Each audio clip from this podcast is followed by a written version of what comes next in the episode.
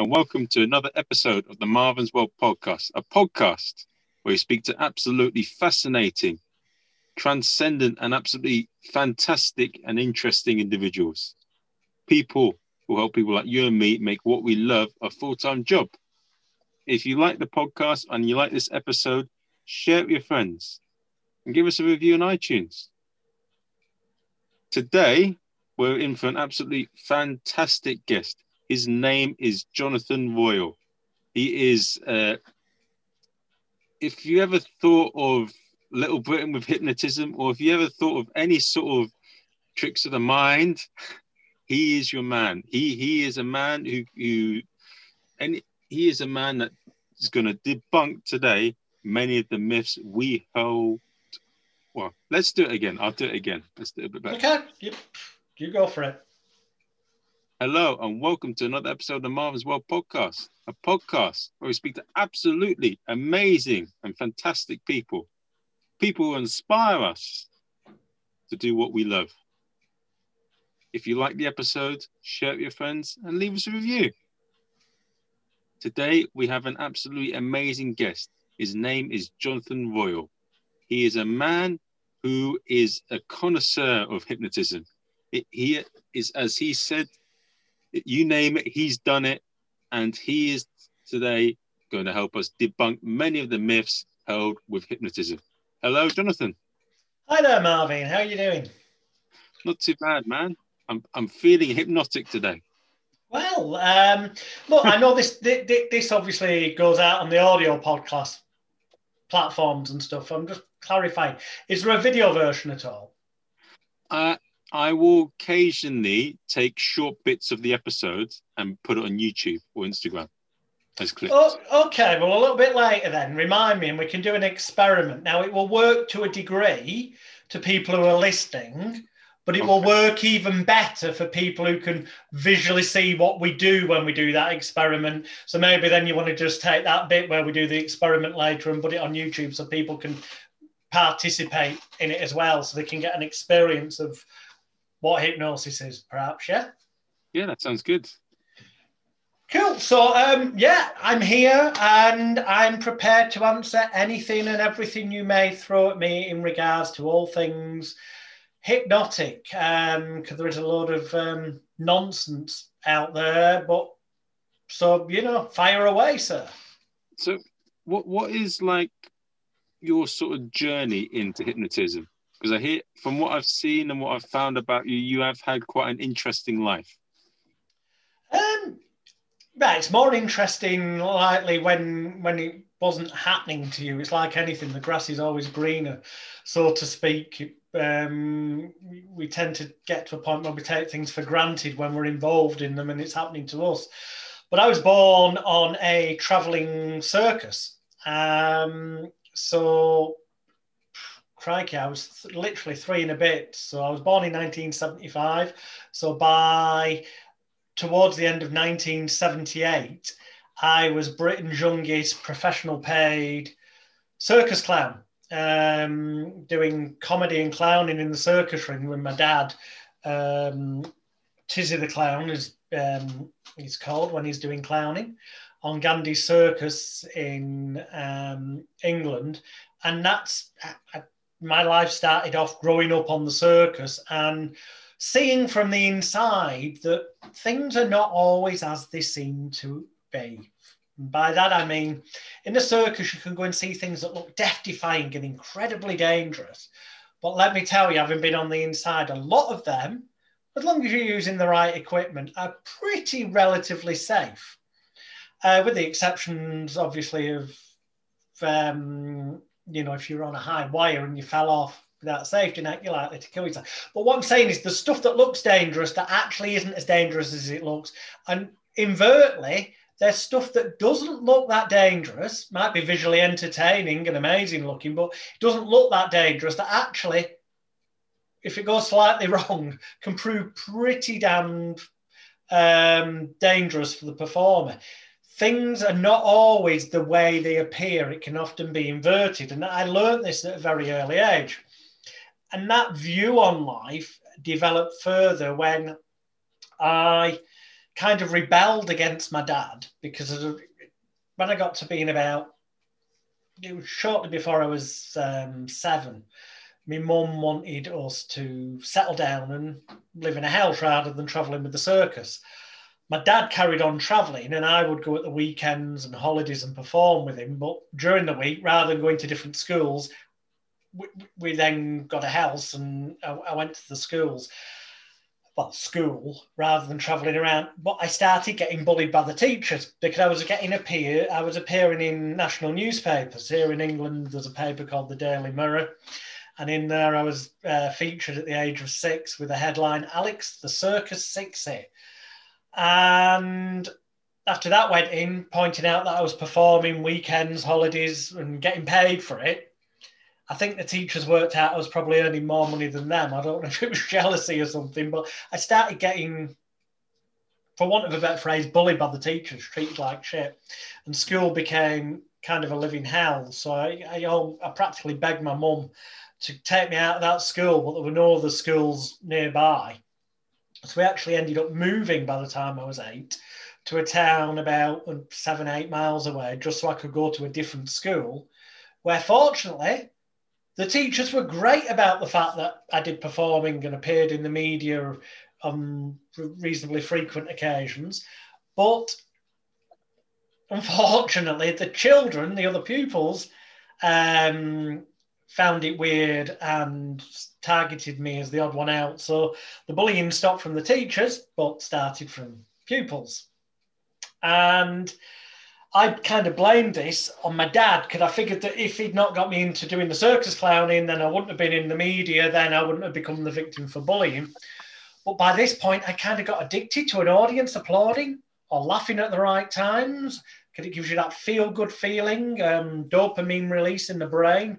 It's like you'll hear a lot of performers say it's the best drug, and that's why when they're not on stage, they'll often feel like or they've not performed for a while, they'll, they'll, feel really down and low. And that's why a lot of them end up turning to drugs, alcohol, sex, and other stimulants to try and get some sense of that feeling they get when an audience is clapping or laughing at the right time.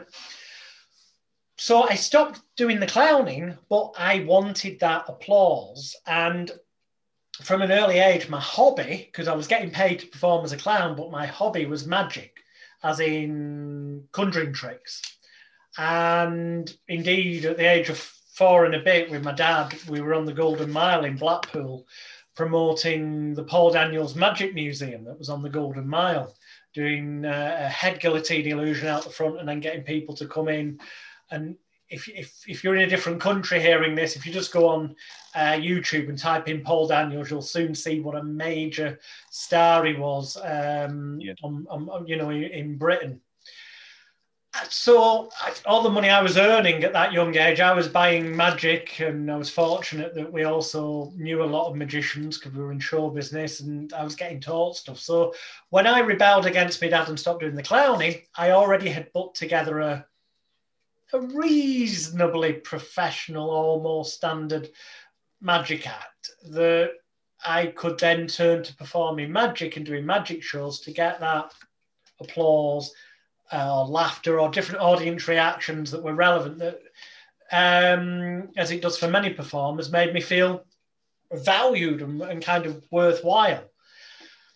If you like it is like a drug a psychological drug performing the reaction so I was rebelling against my dad, but I was still performing, and I then quickly discovered that it wasn't so much the fact that it was I'd been a circus clown that caused me to be seen as the odd one out. It was just performing in general. I was still getting bullied by the kids when they saw me in the papers as a magician and doing stuff like that. So I became very depressed when I wasn't performing. Very much a loner. Um, and I came across a book when I was about 10, 11, called in, in the library in the adult section called How to Win Friends and Influence People by Dale Carnegie. Ah. And I, I saw the title and I thought, How to Win Friends and Influence People. Hang on. If I could do that, then they're not going to bully me. Seemed the obvious answer. So I got the book and I read it. And what I very quickly discovered is that the contents of the book, whilst they may be have sound psychological basis, and they do to a degree, And whilst they may work reasonably well for adults, using them on other adults, they don't work at all well for an 11, 12 year old trying to use them on other 11, 12 year olds to stop themselves getting bullied. In fact, if anything, it actually makes matters worse. Um, so that didn't help. But what I did notice when I took the book back to the library, it, contents having spectacularly failed, that um, in that same section, because I, I, saw it in the section next to where the magic books were, uh, the sports and pastime section had the magic conjuring books in, and next to it was the psychology and self help.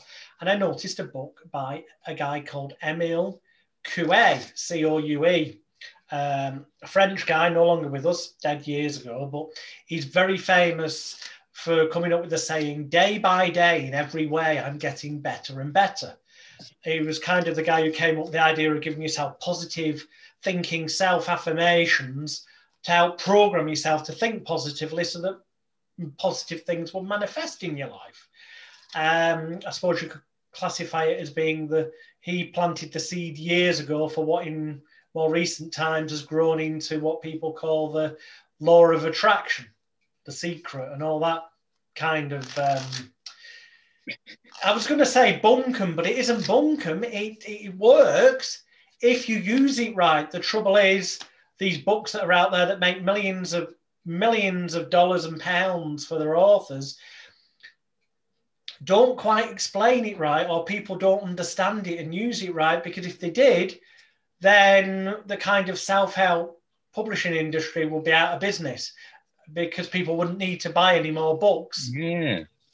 And yeah, actually, the self-help uh, publishing industry is growing every year and is a multi-billion pound industry where people buy books again and again and again, which kind of tells you that that means that either A, what's in the books doesn't work, or that the people who buy the books uh, don't put it into action right, or they do put it into action right, but then uh, it seems like too much effort, so they give up doing it. Yes, it's, it's funny that you mention all that. Yeah, exactly. But I, I there's a YouTuber called James Jani, and he exposes a lot of like pyramid schemes and a lot of sort of things of law of attraction as well, and like uh-huh and one of the things that they play on is that people get this sort of high that you get from drugs that makes them keep getting it and so they feel like they're progressing but there's no concrete results that they're progressing or getting what they want and exactly what you said there yeah i mean yes. they would be poorer if they if if what they said worked because then they wouldn't need to buy the products well, but the thing is, what they say does work in essence, but it doesn't. They don't tell. They tell them enough, like you've just said, to kind of get that short term high or feel good factor, but with no long lasting kind of results.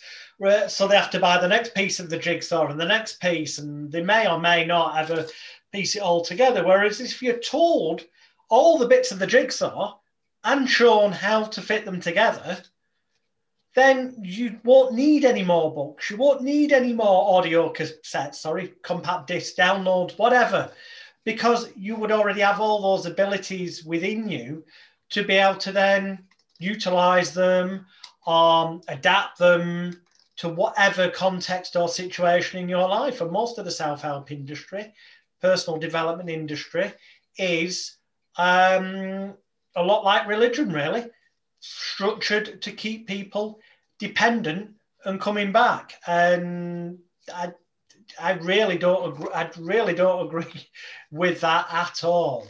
Um, yeah, it's basically sharks. Effectively, they're playing on vulnerable people. I don't know someone who's been bullied or down, and they think, "Oh, I can't do this," but they give them that hope, and they keep them hooked.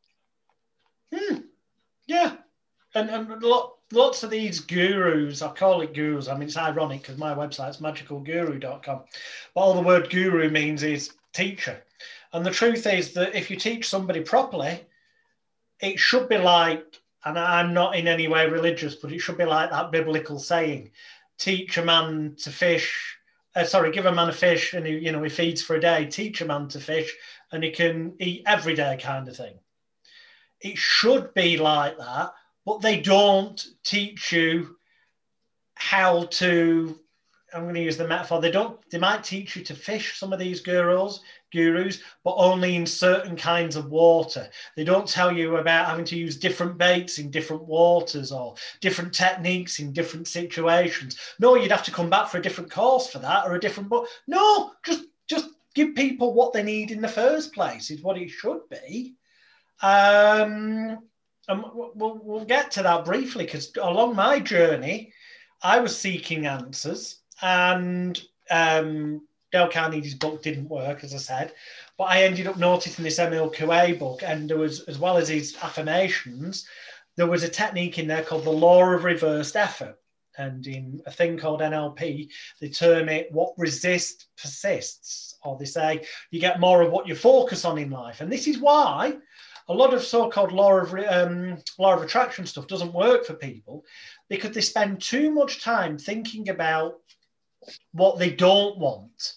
So they don't want to be poor. They don't want to, um, you know, be a failure in a certain area, rather than being focused on the outcome, becoming the successful individual or having more abundance of money.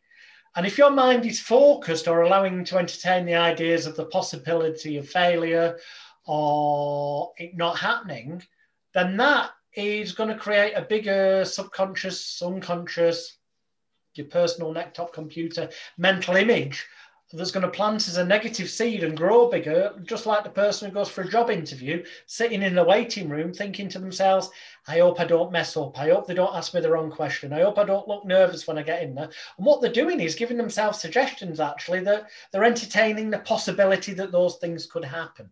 And by telling themselves those things could possibly happen, it's more likely they will go in there and screw up in some way and appear nervous and ridiculous. Whereas if they'd focused on, okay, I'm going to go in there, I'm going to breathe deeply and regularly, I'm going to be calm. All I can do is do the best, answer anything I'm asked honestly, and I'm either going to get the job or I'm not. Because the truth is, either my honest answers are going to be enough to get the job or they're not. Um, then there won't be anything to get stressed, worried, anxious, caught up on for the unconscious mind, our imaginations to blow up out of all proportion. So they're far more likely to actually be calm and relaxed, and in turn, to come across better, and in turn, have an increased better chance of actually getting what they want. So, one thing I want to ask on top of that is so there's the book on Napoleon Hill, right? Where he Think and Grow Rich. Yeah, and he claims to have interviewed that person. But when you look at the details, the person he claimed to interview had completely different beliefs to what it says in that book. And him himself didn't do that well. Um, but he said that, yeah, as you said here, you should just think about like, as, as a fact, um, think about success and about the outcome, what you're going to get. But one of the things that I want to look into is how, if if you just it's good to think about the outcome, but what if what if like I mean someone punches you in the face and you still think, oh, like, oh, I'm going to think about positive thoughts or this and that. I mean, where does that come in? Well, um, funnily enough, um, that's kind of where I was going because in that book by Emile Coué, the, the law of reversed effort that I mentioned, it, it, gives the idea that the word try is a powerful suggestion. If you tell somebody to try to do something, the word try implies the possibility of failure or it being difficult. Okay. And if they get caught up on that idea, it's more likely to become a self fulfilling prophecy that it doesn't occur for them, which is why you will see um, hypnotist on stage telling people to place their hands together and squeeze them together tightly and imagine them gluing, locking, welding, cementing together. And at the end, they'll say to them, okay, now try to separate your hands. The more you try, the more they stick, lock, glued, weld, cement, bolt together.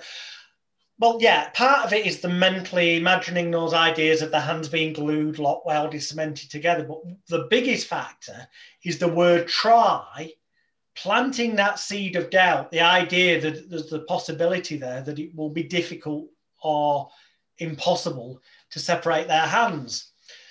And I read this in the Coué book, and the next day when the bully who most days would pin me against a wall and slap or hit me and then walk off laughing his head off with his little mini gang came up to me and pinned me against the wall prior to him doing what he normally did, which was to, you know, basically start saying disgusting and offensive insults and stuff so that his little gang would laugh.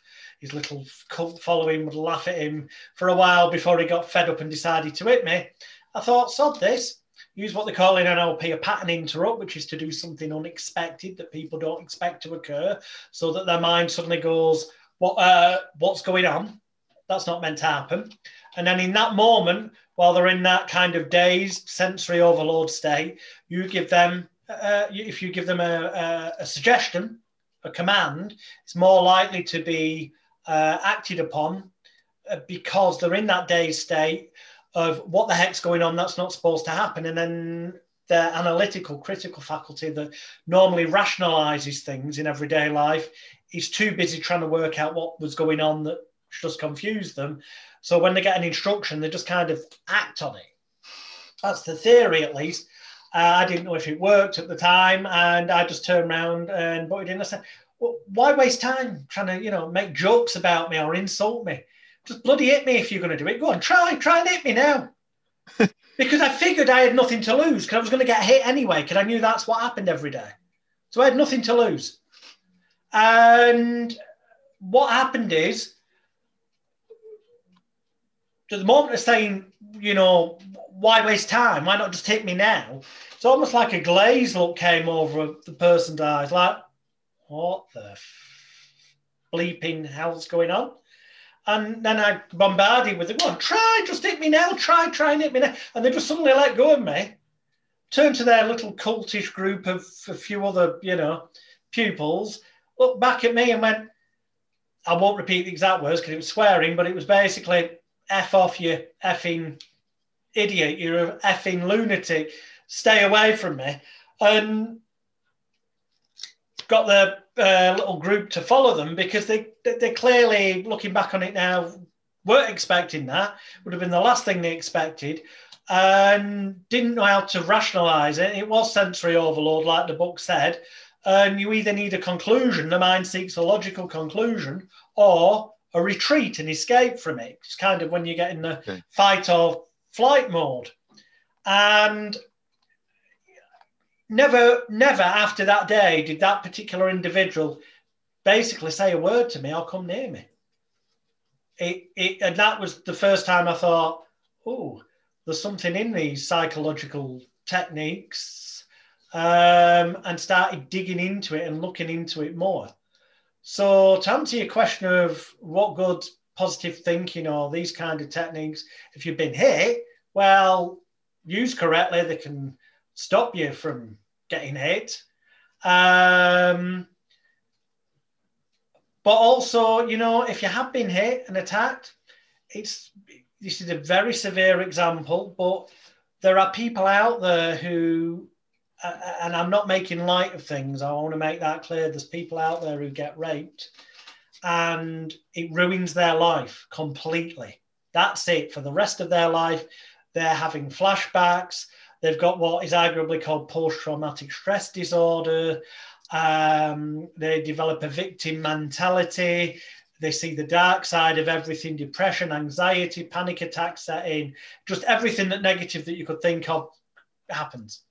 But there's people that experience similar rape situations, sometimes even worse, who, after the initial shock uh, and trauma, rather than going down the men, uh, victim mentality route, take it as a life changing, defining moment and go, This is not going to beat me and I'm going to help other people to avoid becoming victims. And you see, if you look out on the internet or on blogs, websites, or in women's magazines, especially, they regularly do features on, on people who've like the worst thing you could imagine in life happened to them.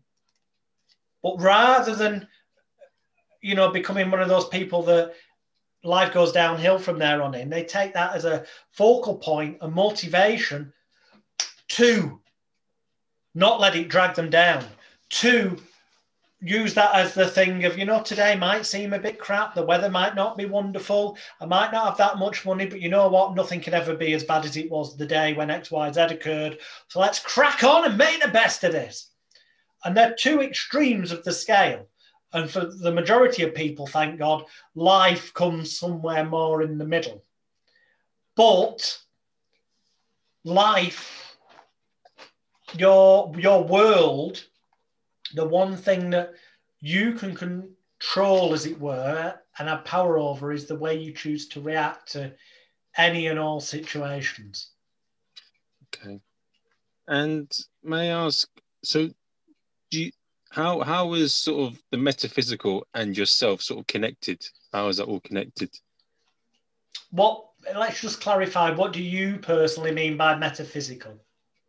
So when people are saying like your thoughts and your mind, how does that shape the universe and all that? You know, we was how well, you know, to some degree, it depends how arty farty, winky wanky, tree hugging, new age bullshitty you want to get.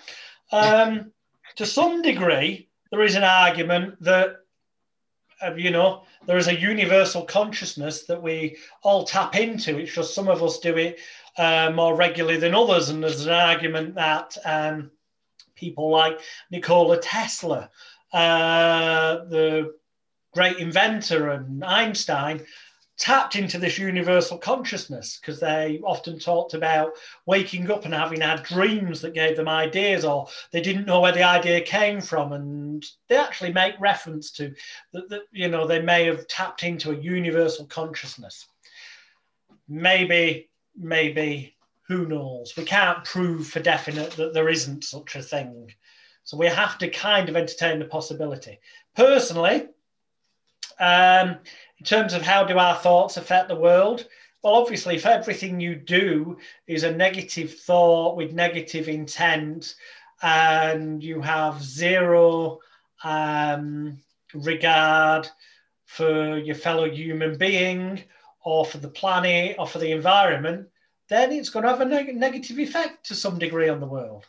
Course, it is on other people, their reactions to you, um, uh, the environment slowly apparently getting worse.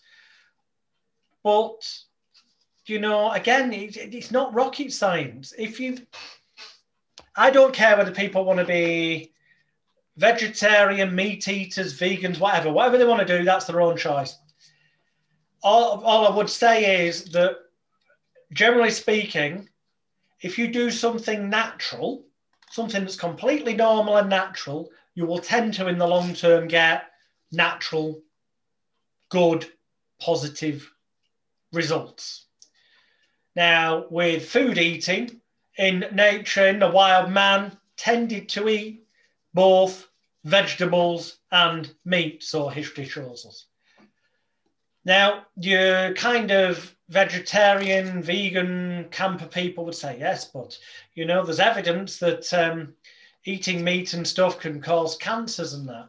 Well, actually, look into it deeper. The, the, what the evidence actually tends to show is that processed um, interfered with meats, but also this could be plant based produced foods as well if they've been sprayed with pesticides and all this, that, the other. It's the unnatural things that cause the unnatural results physically. And so it's the same way with the mind. If you have negative thoughts all the time, or you see the worst in situations, you are far more likely to end up dipping into depression. You are far more likely to end up experiencing anxiety and stress um, or having panic attacks, or if you do encounter a traumatic or you know painful one-off unexpected life experience if when you experience that you were already in a depressed anxious stressed out overwhelmed state of mind you're far more likely to go down the victim mentality route than if you were more positive and out, you know, positive thinking, more go getter, more confident prior to that traumatic experience happening, when, yeah, it may knock you down a few pegs, but because you were already more, I'm going to say, energized like a battery, so to speak, that when it's deflated a bit, you're still at a higher level than the negative thinkers were to start with. So you're more likely to go down the I'm not going to let this get me down. I'm going to use it as motivation to never let life take me that low ever again. Okay. Type state of mind. Um, what what was your sort of journey into sort of under yeah to becoming a hypnotist and sort of so you you sorted out a bully through doing that but like what was your journey into like becoming a f- fully understanding like hypnosis and the way the brain works well the first thing i did was take a a um, training course in hypnotherapy which i was actually only it was 19 uh, early 1989 at the time so when I'd passed the course, I was still only just 14 years of age. Uh, needless to say, I lied about my age on the application form because this was a correspondence distance learning course. I figured that they probably wouldn't let a 14 year old or 13 as I was when I started taking it, 14 when I passed it, take it. So I lied and said I was 18. Only after I'd passed the exam did I contact them and say, I've got to come clean. I'm not 18. And after much deliberation, they ended up issuing me a new certificate with my proper date of birth on because they said, well, at the end of the day, you passed the exam. We're not that happy you lied, but we do agree that we wouldn't have let you take the course in the first place if you told us up front your age. But as you passed the exam and you've done the coursework along the way, we can't take it away from you that you passed and you clearly understood it. So I became the youngest ever member of the Association of Professional Hypnotherapists and Psychotherapists. Um, the, the time was run by no longer with us, he's died now, but Dr. Brian Howard ran it. And from there, I actually started treating people, advertising for clients. Although I lied about my age, because I figured clients wouldn't come to a 14 year old. So I used the certificate I had that made I was 18 when I went to the local newspaper and said I'd passed. So that the photograph showed me with a diploma, but it kind of confirmed that I was 18. That was the only bit of kind of credibility because, to be honest, I looked about 14. Um, but I did get clients and I started making money and I, I just put my neck on the line because I was used to dealing with the media and ended up within a couple of weeks and I'm still only 14 on uh, BBC Greater Manchester BBC radio, uh, stopping somebody smoking with hypnosis. And they followed it up again several weeks later to see whether the person had started again. And when they reported that the person was still a non smoker, that got me a whole bunch more clients. And I just then carried on learning, doing courses, reading books, but I learned far more by helping people in the real world. But also then great. It was earning me money, but it wasn't getting me a round of applause because, strangely enough, at the end of a therapy session, the person doesn't tend to stand up and clap. And I still had that desire for that audience reaction. And I saw a stage hypnotist perform, and I thought, hang on, I know how to hypnotize people. And there was a little bit of mention of stage hypnosis in the course I did. Maybe I should give that a go. And I did. And at first, it didn't work too well. Then I got the hang of it and also sought more training on that particular niche area and ended up being able to do a stage hypnosis show. And by, by the time I was uh, 15 and a half, I was regularly doing hypnosis shows in pubs and clubs and kind of mastered that side of it. But because I'd come from a background of trickery and deception, whether it was magic tricks or the truth behind how certain things worked on uh, the fairground or the circus, both of which I grew up around, I looked for the what I perceived as the tricks, the easy way of making things work and making them work more consistently and regularly. And it was that rabbit hole that led me to studying persuasion, psych, more conventional psychology, um, and looking at emotional and psychological manipulation, as I would term it, um, what is more commonly called by people out there mind control techniques, how to get people to do things against their will. How do governments brainwash, manipulate people with propaganda? How do they control the media to slowly drip feed a narrative, a message into the human mass populace's consciousness so that they slowly it builds up to the point where people believe something for which there's actually no particularly really good evidence if you were to start digging. And yet, by that point, it doesn't matter about evidence because if the majority of a population have been led to believe something, it doesn't matter how often that small minority tell them it's not true.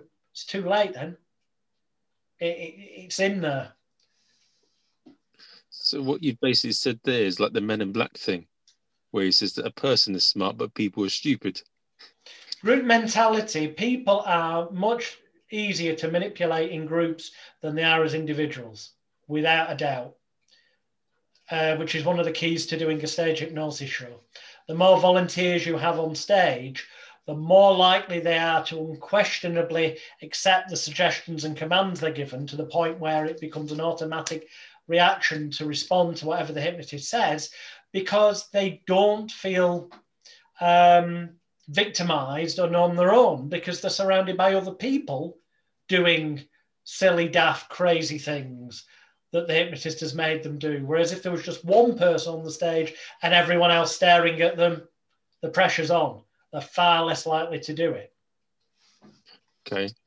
And when you look at a lot of like hypnosis out there, what I mean, how many sort of branches are there? Like you have NLP, you have like stage hypnosis, like hypnotherapy. There isn't. There isn't a ton of branches. There's a lot of people that come up with different names and repackage elements or old techniques and give them different slants so they can justify giving it a fancy name that they can copyright and then because they've trademarked some fancy name, they can charge people money to take that course so that they can license them then to have a certificate in it and to use the name and be able to use a logo on their website and apparently attract clients. The truth is, the underlying reason why all of those psychological techniques, whether they're called hypnotherapy, NLP, Tibetan mind control, whatever the frigging hell it's been relabeled as, the reasons why they work are always the same when they do work. It's just most of these people teaching things don't teach their students how it truly works because they want them to come on the next course when they come up with another fancy sounding name and apparently fancy technique. When at the end of the day, they're just important seeming ritualistic processes for people to focus their conscious attention on. And when their conscious mind is focused on something to the exclusion of everything else, that means that then the critical faculty, analytical area of the brain, that section that rationalizes things and questions, is this right? Is it wrong? Kind of goes to sleep or goes on a lunch break type of thing. And at that point, then, what the hypnotist or therapist or um, person with nefarious persuasionist, maybe they might be called, commands or suggests to the person. Very little conscious attention is paid to it there's not really any rationalization or critical faculty uh, analysis of it. It just goes into your personal neck-top computer, your unconscious, subconscious mind, and just like a computer, given a command and then enter is pressed, immediately the command's put in. As long as the you know the admin password's already been put into the computer, it automatically is accepted and acted upon. So, what basically like NLP or anything you hear is basically hypnosis, or that, that's what it is. Effectively, it's all the same thing, hypnosis. NLP is hypnosis generally without people closing their eyes and going through a formal trance induction process. But the truth is, an important seeming ritualistic process, such as those used in NLP, still fixates the conscious mind into following some process or routine uh, so although the eyes are open and you're in what's known as the waking state, you are still getting critical faculty analytical area of the mind bypass, and therefore um, ultimately suggestions are going to the unconscious subconscious mind. So yeah, it is doing the same thing, but just with the person's eyes open. Okay. And what what do you make of maybe some misconceptions? Or what I mean what do you make of the various as we spoke earlier before we start the podcast like you basically described hypnosis like a hammer is what you do with it. Yeah it is. Uh, you know a hammer a claw hammer for example one end you can use for hammering nails in the other end for pulling them out. That's one option. A creative individual might use that hammer to um, hammer a screw in rather than a nail because you can't find a bloody screwdriver. Um, they might use the claw hammer end to pull not a nail out, but something that's been embedded uh, you know, a, a, tent stake, a stake for keeping your tent safe when you're camping. There's different uses, but then someone with nefarious negative intent could come along, take that hammer, and use the claw hammer end to um, gouge somebody's eye out, or they could use the normal hammer end to whack somebody on the head and crack the skull and kill them. So it's the positive or negative intent of the tool that um, helps define the outcome. And so it is with hypnosis or, or hypnosis is just a word, just as NLP is a phrase, uh, as are there's loads of phrases out there for what is using really just emotional and psychological manipulation and persuasion techniques. And yes, emotional and psychological manipulation techniques can be used positively to help people overcome habits, addictions, fears, and phobias, to make them feel better about themselves, um, to make them have a happier relationship, to make them more productive at work because the, you know they feel better about themselves or more confident. But consequently, they can also be used by those that want to to make people feel scared and to incite fear into them or to make them feel shitty about themselves so they don't attempt to progress up the career ladder. Um, you know, people have a, a, volatile office relationship with someone else they work with. That person may purposely be using emotional manipulation techniques to make you feel inferior so that you doubt yourself, so that you don't climb up the um, career ladder, so it gives them more chance of getting the promotions when they come up rather than you. It's, it's every area of life. Religion uses fear to massively manipulate people. The invention of the idea that if you do something bad, you're going to go to hell when you die. And yet, in recent times, we've actually had priests and popes come out and admit hell is a manufactured construct.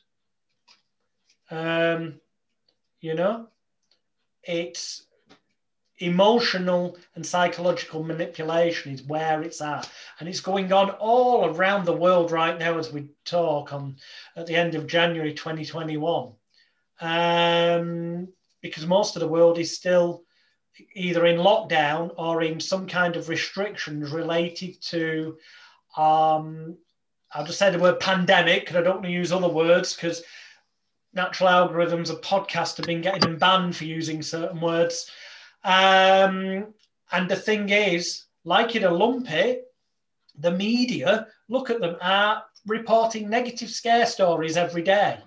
And there is evidence out there that if people are fed a diet of negative thinking, scare stories, and fear, that it will put them in a state of anxiety, low level anxiety or panic or the fight, flight, and freeze response. But the freeze bit, where it's fight is kill the dinosaur and live another day and have something for tea. Fire, flight is run like the clappers to get away. Freeze is that moment where you go, uh, what shall I do? Shall I try and fight the dinosaur? Shall I run away? I don't know. What shall I do? What shall I do? It's that sensory overload where you freeze. That sensory overload, like with the bully, when he's thinking, what's this idiot doing telling me to try and hit him and get on with it? That doesn't make sense to my view of the world. That shouldn't be happening. He's supposed to be scared of me. That's what's been, it's that sensory overload, that pattern interrupters uh, NLP calls it, that can put people in a state that when you're stressed, doubt, or in fear, your immune system does not work as well as it does when you feel positive, happy, relaxed, and calm. That is a proven physical, physiological fact.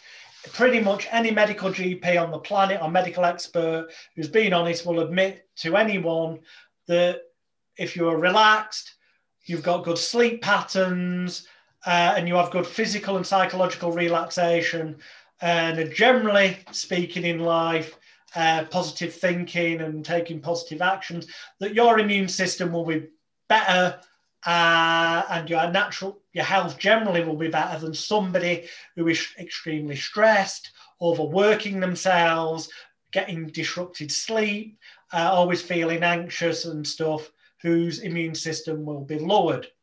So why the frigging hell haven't the media for the past 12 months, rather than focusing on all the negatives, yes, report the news, say X number of people have died, say that um, we need to take certain precautions to keep everyone safe. Of course, do that. But why don't we have front page stories that are the biggest bit focused on the positive, like the increase in the number of people surviving, uh, the large percentage of people that, um, if they do get said uh, illness, um, only have very mild symptoms. The positive things you can do to keep yourself and others safe. Reframe it as positive things you can do to help yourself and others rather than put it across as if you don't do these things, everyone's going to die. It's the same message, but without instilling fear into people, um, which then arguably would help them build up their immune system, which ironically, in the past few weeks, the kind of past four to six weeks, the World Health Organization and other credible sources, I'm um, saying, saying credible, some people may agree that they're just following an agenda, but I'm just saying, not a conspiracy theory source. I've saw normal sources have come out and said, oh, look, you know what? If you take certain vitamins and supplements and do certain natural things, you will help bolster your immune system and are less likely to contract this particular corona illness. I won't say the full word, otherwise, algorithms can uh, flag. And yet, you look back, they've always known this because, you know, in flu seasons, years and years gone by, they always say to people, take your vitamins, take your minerals, eat this right type of stuff, and it'll bolster your immune system. So why now are they focused on the negative? Well, one, I would argue, as does my documentary, Extreme Danger, Extreme Hypnosis, it's time for the sleepwalking zombies to wake up, which you can watch free of charge on my website, magicalguru.com. I would argue that this pandemic is very real. People are dying. Yeah. I'm not one of these people who's going to tell you it doesn't exist. No, it does exist. It's happening. People are dying. It's tragic, but it's not as bad as the making out. And they're amplifying it up for their own benefit. I'm not saying it was planned out. I'm saying if this has happened and they thought, oh, we've had a thing that's documented fact out there for years um, planned called Agenda 21 that was updated and called Agenda 2030. All you have to do is go and look at websites like the World Economic Forum.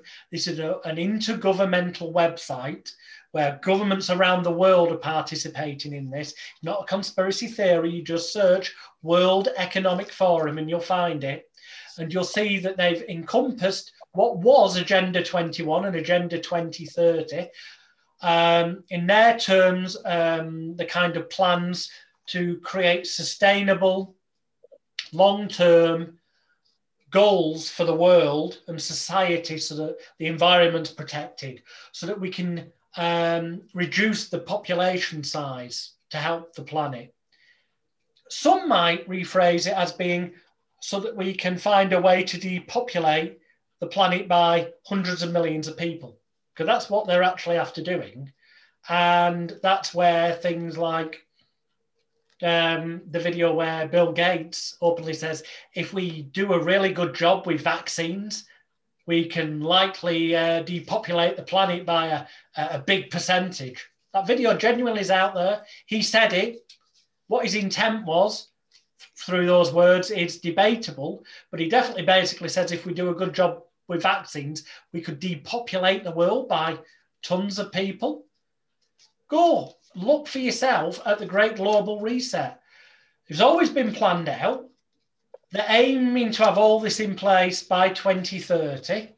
But what's come along that plays right into their hands, an opportunity where the world in general, and know there's people that don't fall into this category, but generally speaking, a large proportion of people, and you only need a reasonably large proportion of a group uh, for it to then become group mentality. And it doesn't matter what the rest of the people say then, however much evidence those other people have, if there's ever such slight majority of them uh, in the camp of we don't believe that, then cognitive dissonance kicks in, it's called in psychology, whereby they don't want to accept the evidence the other people show them because if they did, they have to accept that what they previously believed and valued and thought to be real was a deception and untrue. And that would make people feel a bit silly or bad inside. So that is why they'll often then seek confirmation bias and only look at stuff that confirms what they believe to be true to be true. And the powers that be, the elites, know this and they use psychological and emotional manipulation through the media scare stories to create those subdivisions. And actually, you know, they're not bothered if people are disagreeing with each other because they know the minority will not win against the majority. And they know that by causing arguments and disagreements, it causes division in society. And it means that people are so caught, so caught up arguing the toss on social media with each other that they're not looking at the bigger agenda of what's really going on. And what's really going on, we're getting closer and closer to a cashless society um, where I'm not going to say we're going to be microchipped because we can, we're already tracked by our mobile phones, you know? Even if you turn off the tracking, you can still be tracked. It's already happening. If you voluntarily use a phone device, you're being tracked. Simple. And this ultimately can end up being the device you have to pay with rather than cash. All the things are already in place. It's not like some major bloody big conspiracy has got to happen. All the things are already there with most people already with phones. All they've got to do is usher out cash. And we're heading, if everyone remains asleep, and doesn't start taking more responsibility for themselves, um, we're heading to become like China and end up with a, you know, England, America, the rest of the world, ended up like China with a, a, a kind of universal basic income, or as they call it in China, a social credit system, where the people are mass surveyed all the time. Well, that's already in place. And if they act incorrectly or don't do what they're told, if they're not home under curfew at the times they're told, if they say the wrong thing on social media about a politician, they lose points on their social credit account. And if they've not got enough points, it means they can't leave the town or village they live in. They can't go on holiday. They can't perhaps even work, or they don't have enough credits there to go and then buy food. Just go and exact. This isn't a conspiracy. Go and look and research China's social credit system. It's reality for them already in large amounts of China. That's what we're heading towards if people keep falling for the emotional and psychological manipulation that they're getting uh, largely through uh, the propaganda and uh, nonsense fed to them in over dramatic ways through the media. But So, so you, I mean, there's a lot to unpack.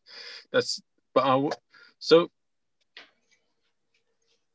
but what, what, so, what do you think is going to happen? At, so, when, when do you think this whole sort of pandemic is going to finish as a whole? Well, I'd like to think it'd be a lot sooner, but if you go and look on the World Bank's website, that's the bank that lends money to governments around the world Yeah, not conspiracy theory. The, World Bank search the World Bank uh, COVID project. It's called.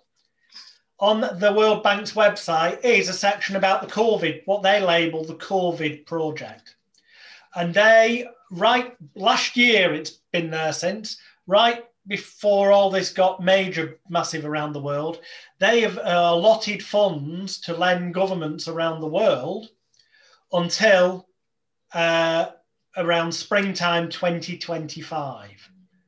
So I don't know what they know that the general public haven't been told yet, but they've allocated funds on the World Bank for uh, governments around the world for the COVID project until early 2025, which to me tends to indicate this doesn't end properly until early 2025, or we don't get back to a sense of normality. Because otherwise, why would the governments need um, access to funding until that kind of time frame? Okay, and that's very deep and it's very um, so what are, what are some examples that you've seen recently in terms of like in terms of the british media in terms of manipulating? No well i mean the, the, the, one of the biggest manipulation techniques there's a couple. One is fear and in the media industry there's an old saying if it bleeds it leads which means if there's blood violence or something scary, traumatic, or graphically yeah, about the story, then it'll lead be the lead story or make the front page because it's more likely to capture people's attention and get people talking and uh, get them to buy the paper, for example. Um, so fear is a massive one. And fear law, generally, when you're looking at stuff in the media, is as per the cheesy acronym. It stands for false evidence appearing real or false evidence against reality. They take a seed of genuine truth and then they will manipulate it out of all proportion and come out with phrases like an insider source said, and then there's this quote apparently from an insider source expert that says this is incredibly dangerous and if you don't do this you're going to die. You must do this. You must have this vaccine or you must do that or the other. And you've got the credibility of that insider source. But they never mention the name quite often of the insider source. And in recent times if you look on twitter they've even got that audacious that they will mention the names of celebrities or mps as allegedly having said something and then later that day, the celebrity or MP in question seen themselves quoted in the mainstream media as saying, apparently having said X, Y, Z, and they'll go on their social media accounts and go, hang on a minute, I never said that.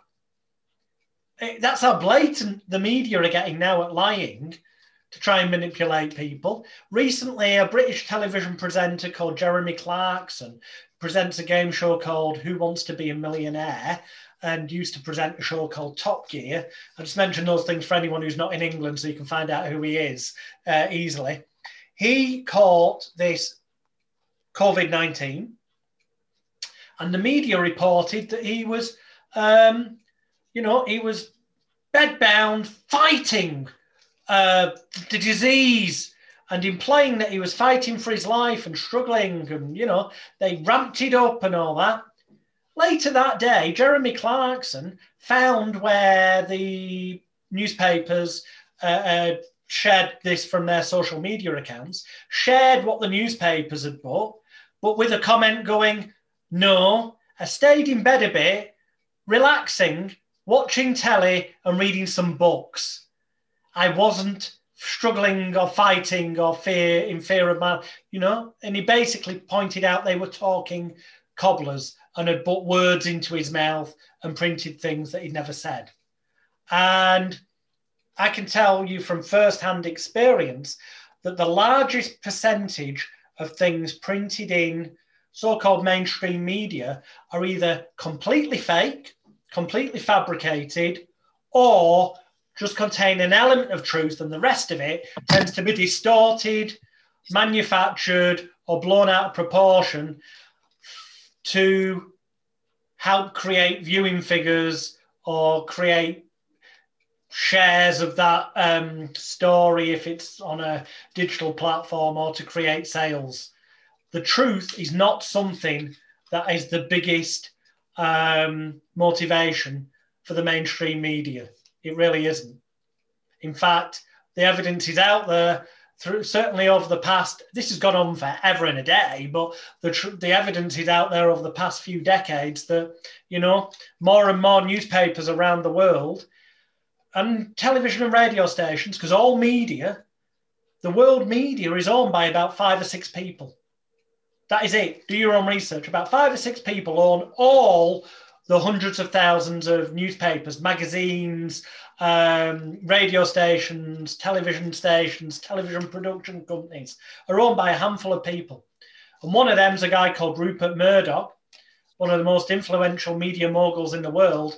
And his organisation alone has paid out well over a billion pounds, I believe, uh, in recent years to people whose telephone, mobile phones were hacked including the murdered schoolgirl Milly Dowler, which led to uh, the British biggest red newspaper in British history getting closed down, the News of the World, because it was exposed that they'd hacked the phone of a murdered schoolgirl. I mean, how low can you get? The police thought yeah. she was still alive when she wasn't because they'd been deleting messages off her phone.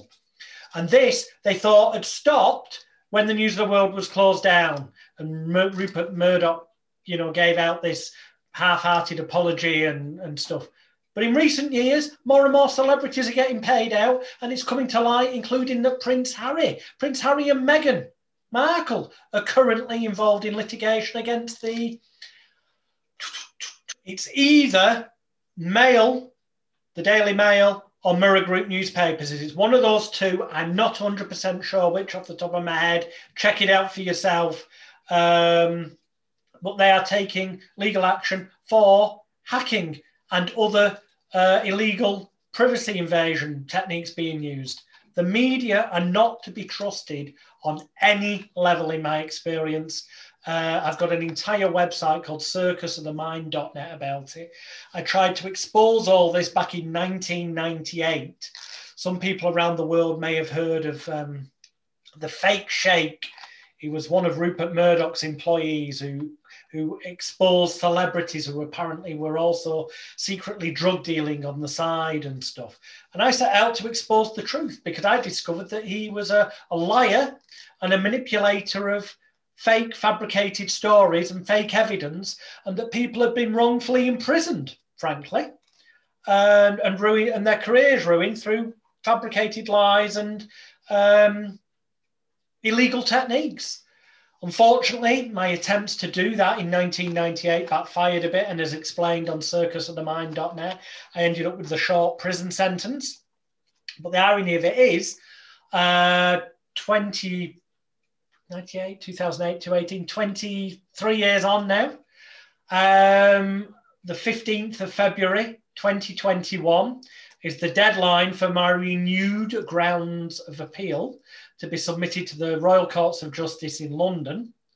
And at some point this year, my conviction that I got as a result of my attempt to expose Mazza in 1998 will be heard at the Courts of Appeal and should, based on the evidence we now have, the fact that Mazza what I tried to expose, has finally come to public light.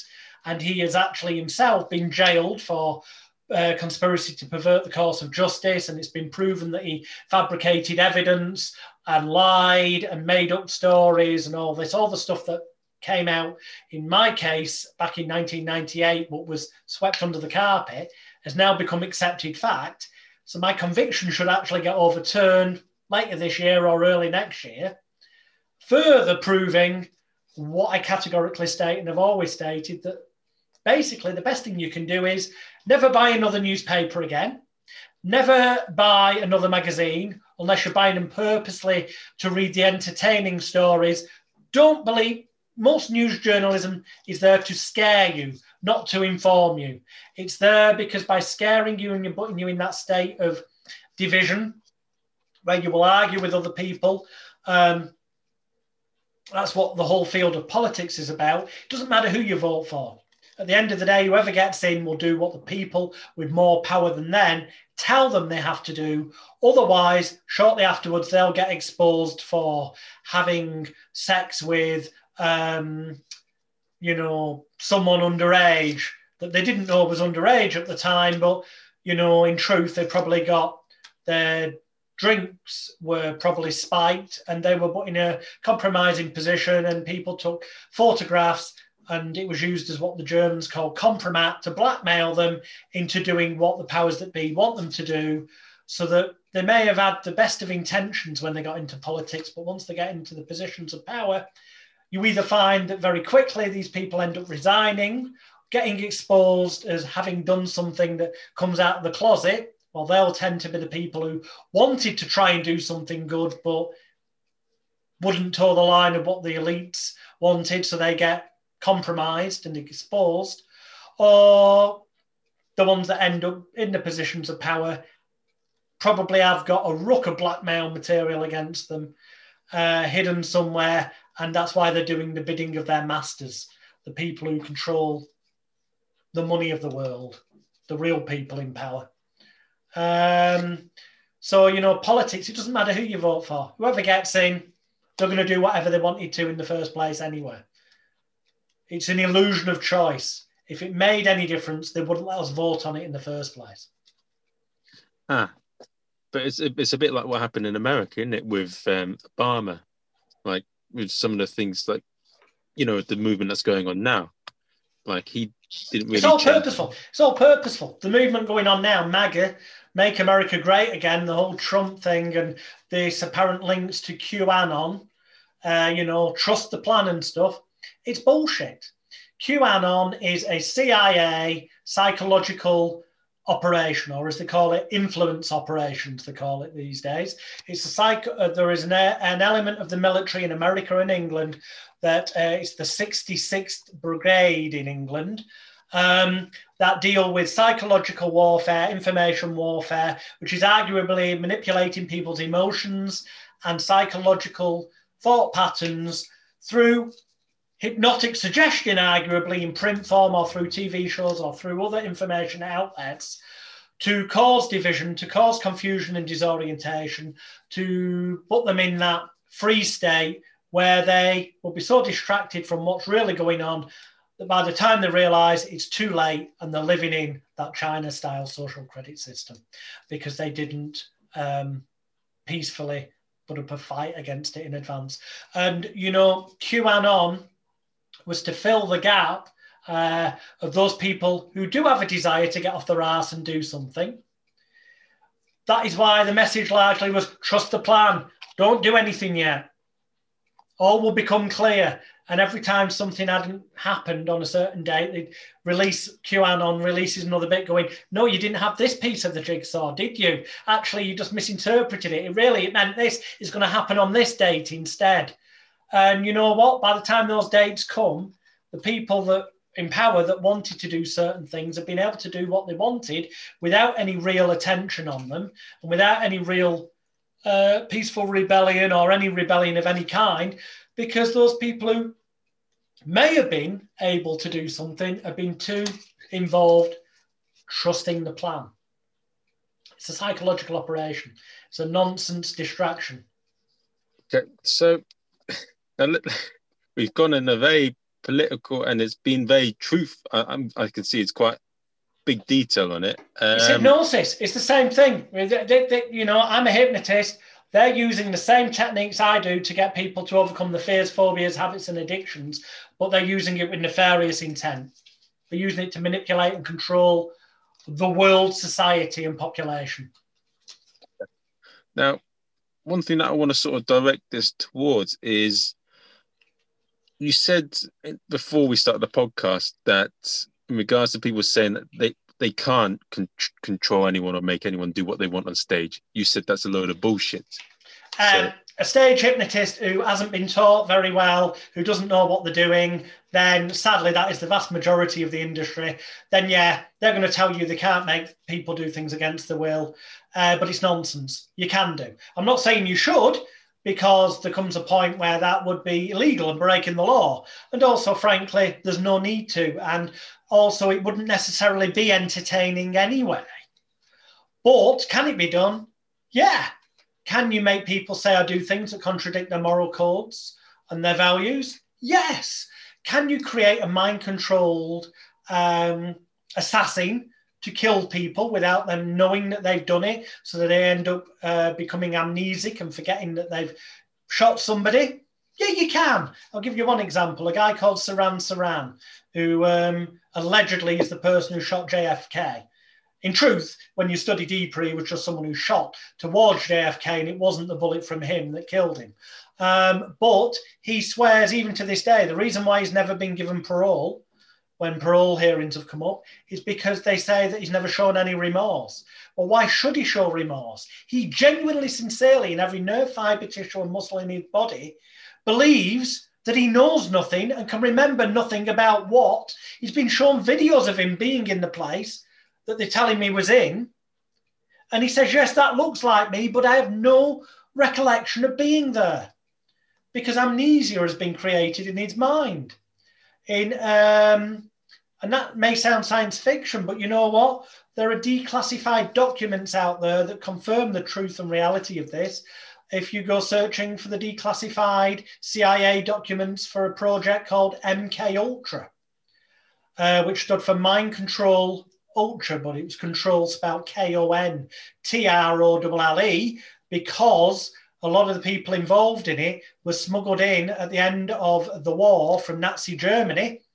A lot of the people who did the most atrocious of experiments were smuggled in from Germany into America and given new lives by the CIA and started experimenting with uh, atrocious experiments of pain, uh, can, pain, manipulation, and emotional trauma combined with so called hypnosis and suggestion and manipulation techniques in what was called initially MK Ultra, but loads of other offshoots as well, um, right through to a project called um, Mockingbird, which was the CIA's plan to infiltrate the media with people who would be lifetime actors and get jobs as television presenters or journalists so that they could plant their propaganda stories in newspapers and on TV more easily.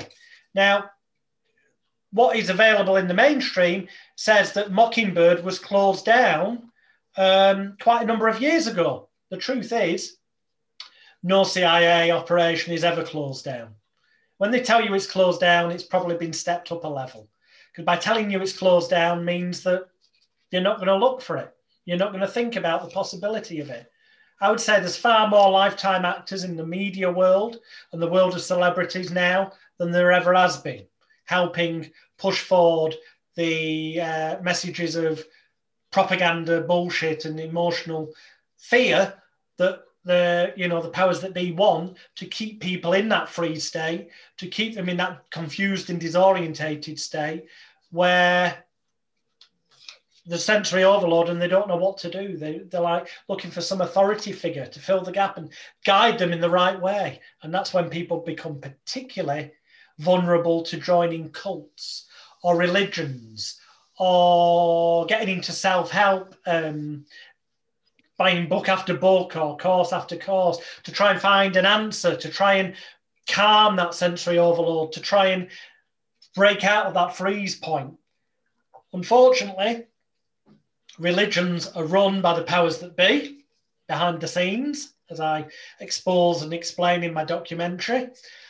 So actually, it's just going to make you dependent on a whole bunch of lies and stuff that's there to manipulate and control you through fear anyway, the fear of committing sin and going to hell, for example. Um, and the self-help industry. Some of, not all of, but some of the gurus that make it really massive and big I genuinely do believe have metaphorically sold their soul to the devil. I don't mean they've signed a contract with a real Beelzebub, but I mean metaphorically, in order to continue living the celebrity lifestyle, where they're the top of the tree and uh, the publishing house that can guarantee them millions of copies per set book that they release sales, well, that publishing company is owned by someone who owns certain newspapers that can promote it. For example, Rupert Murdoch owns certain publishing companies that publish books and certain media outlets. And if his publishing company decide to take you on, don't be surprised that all their newspapers, magazines, TV, and radio will promote this because ultimately it all leads to profits for the Murdoch organization. Okay? When you think about it, it makes total sense. It's not conspiracy, it's, it's, it's business. You're going to cross promote your products if it makes you ultimately more money. But that also means that these five or six people in the world who control all the media, all the publishing houses, all the film companies, all the television stations and whatnot, have the power to be able to say, if you don't do what I want, you'll never work again. And the people that do try and cross them and tell the truth, um, you know, the people that come out and go, this narrative they're giving about climate change isn't actually fully true.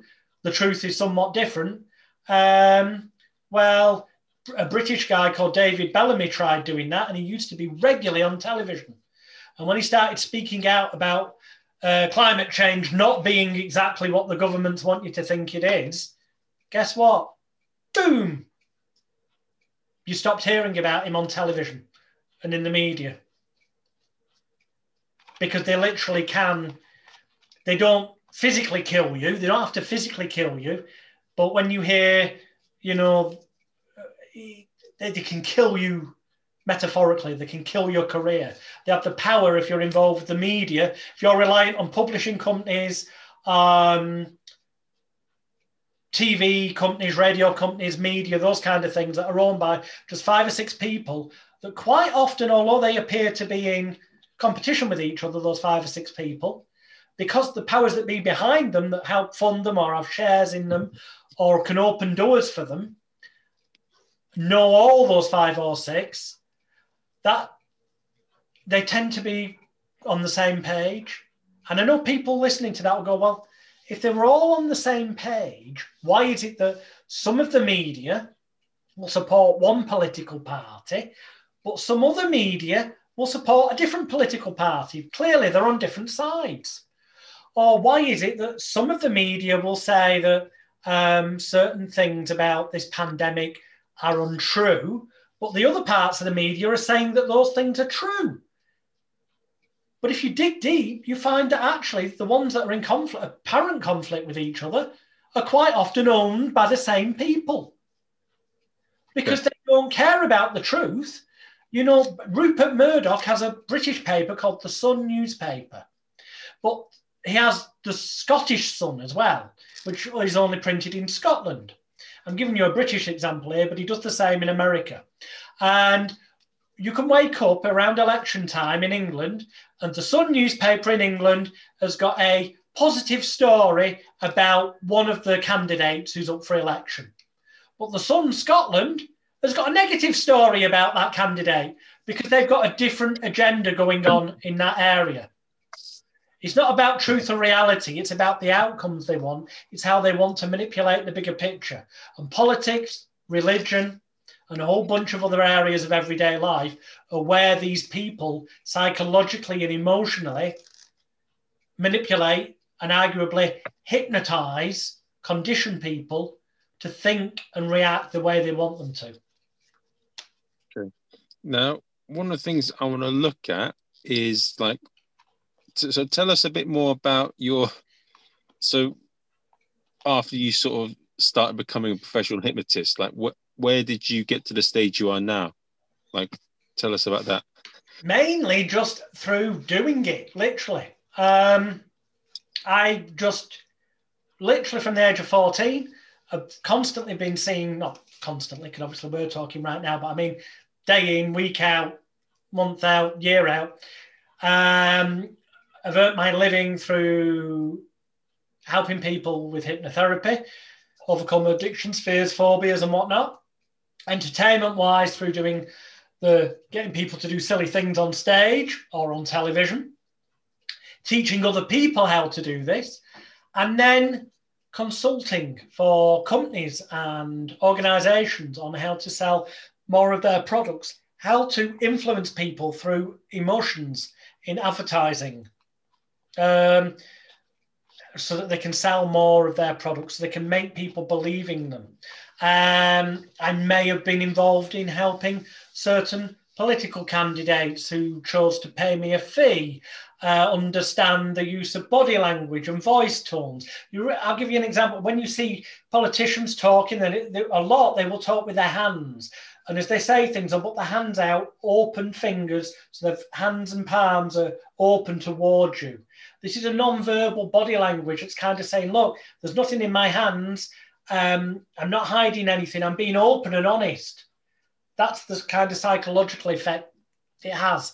And they will tend to, the more they're doing this, the more likely it is they're lying or being um, economic with the truth, telling you a small grain of truth, but steering it so that you believe it in the context they want you to believe it in, which could be actually completely as removed from the actual reality of things as could humanly be possible.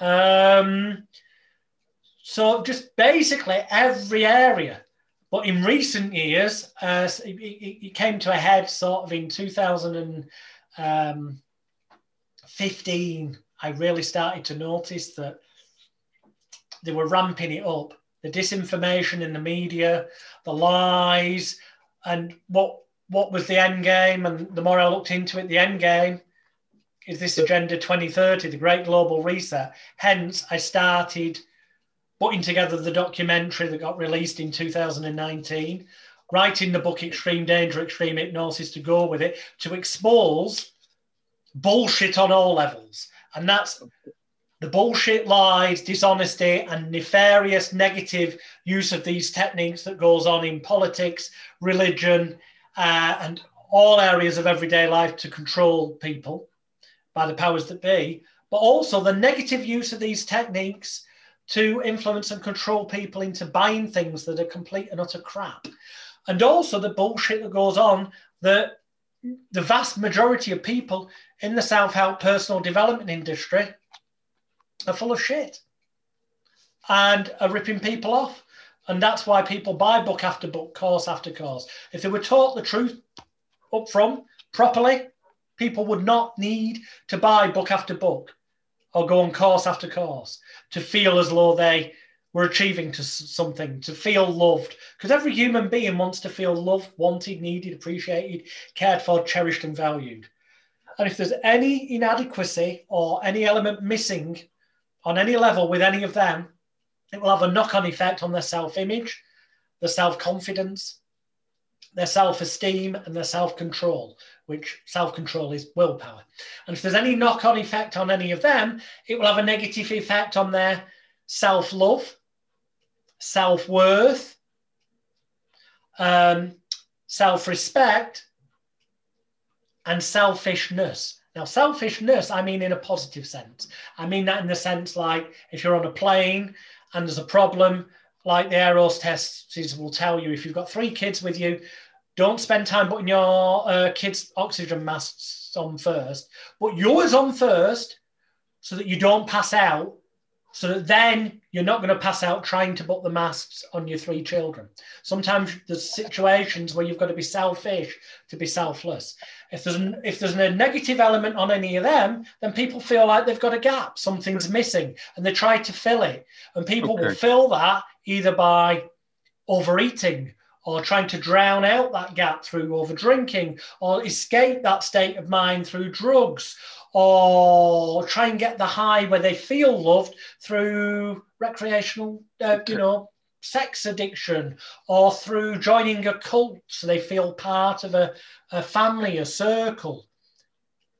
Okay. And people create these situations on purpose to make people feel bad so that they will get addicted to buying more books or courses or going to these expensive seminars or joining that religion and putting money in the um, a tithe or a contribution.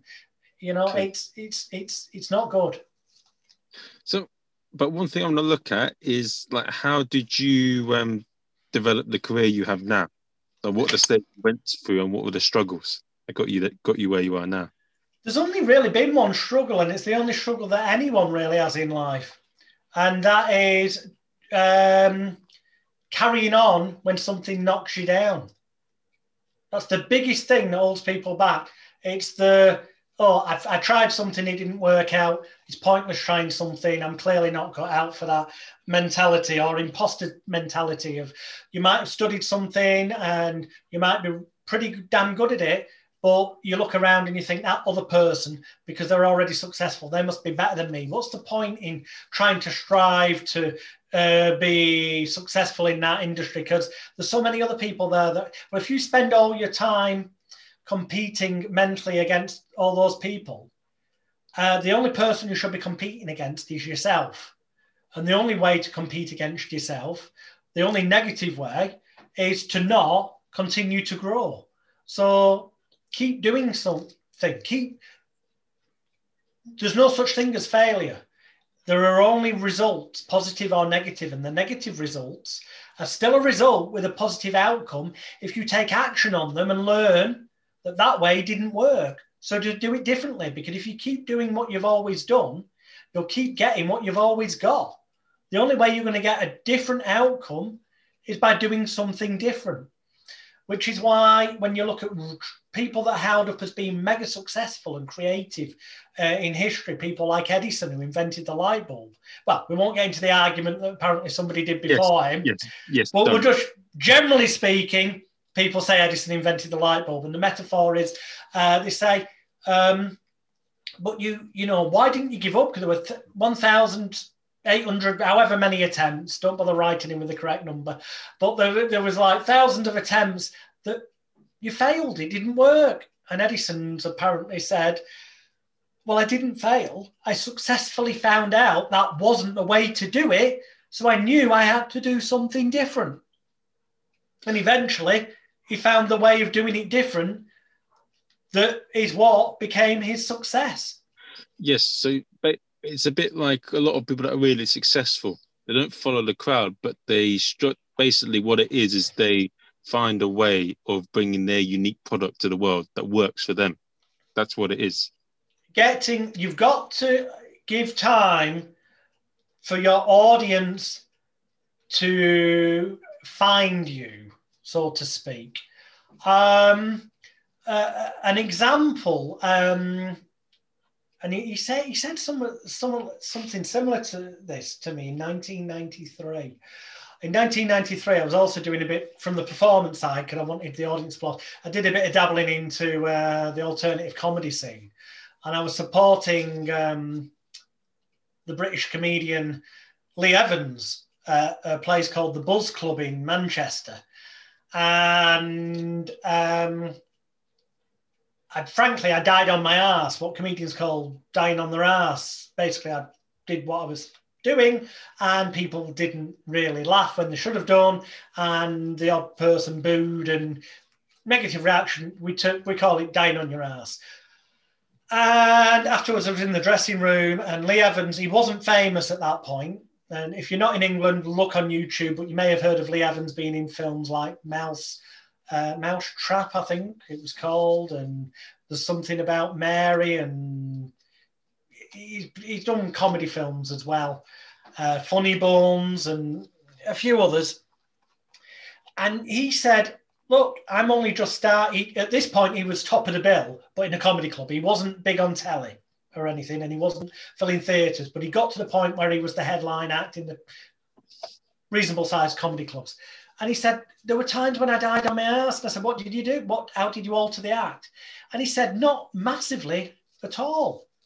It's just that, you know, people hadn't seen this majorly um, physically expressive, uh, visual type comedy in so many years since kind of music hall days in England that they had nothing to compare it to. It took them a long time to get used to it. And he said eventually the audience found me and it sort of took off from there.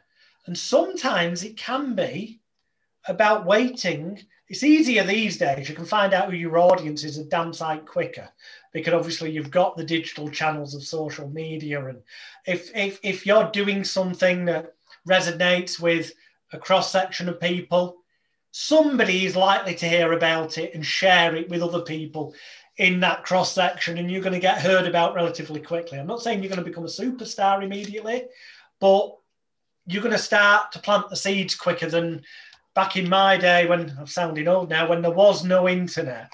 Um, we had to do it the old fashioned way. So, it, it, yeah, it's, but if you believe in what you're doing, you know, obviously, if what you're doing is just a means to make money and it's not working, then perhaps it might be wise to try something else.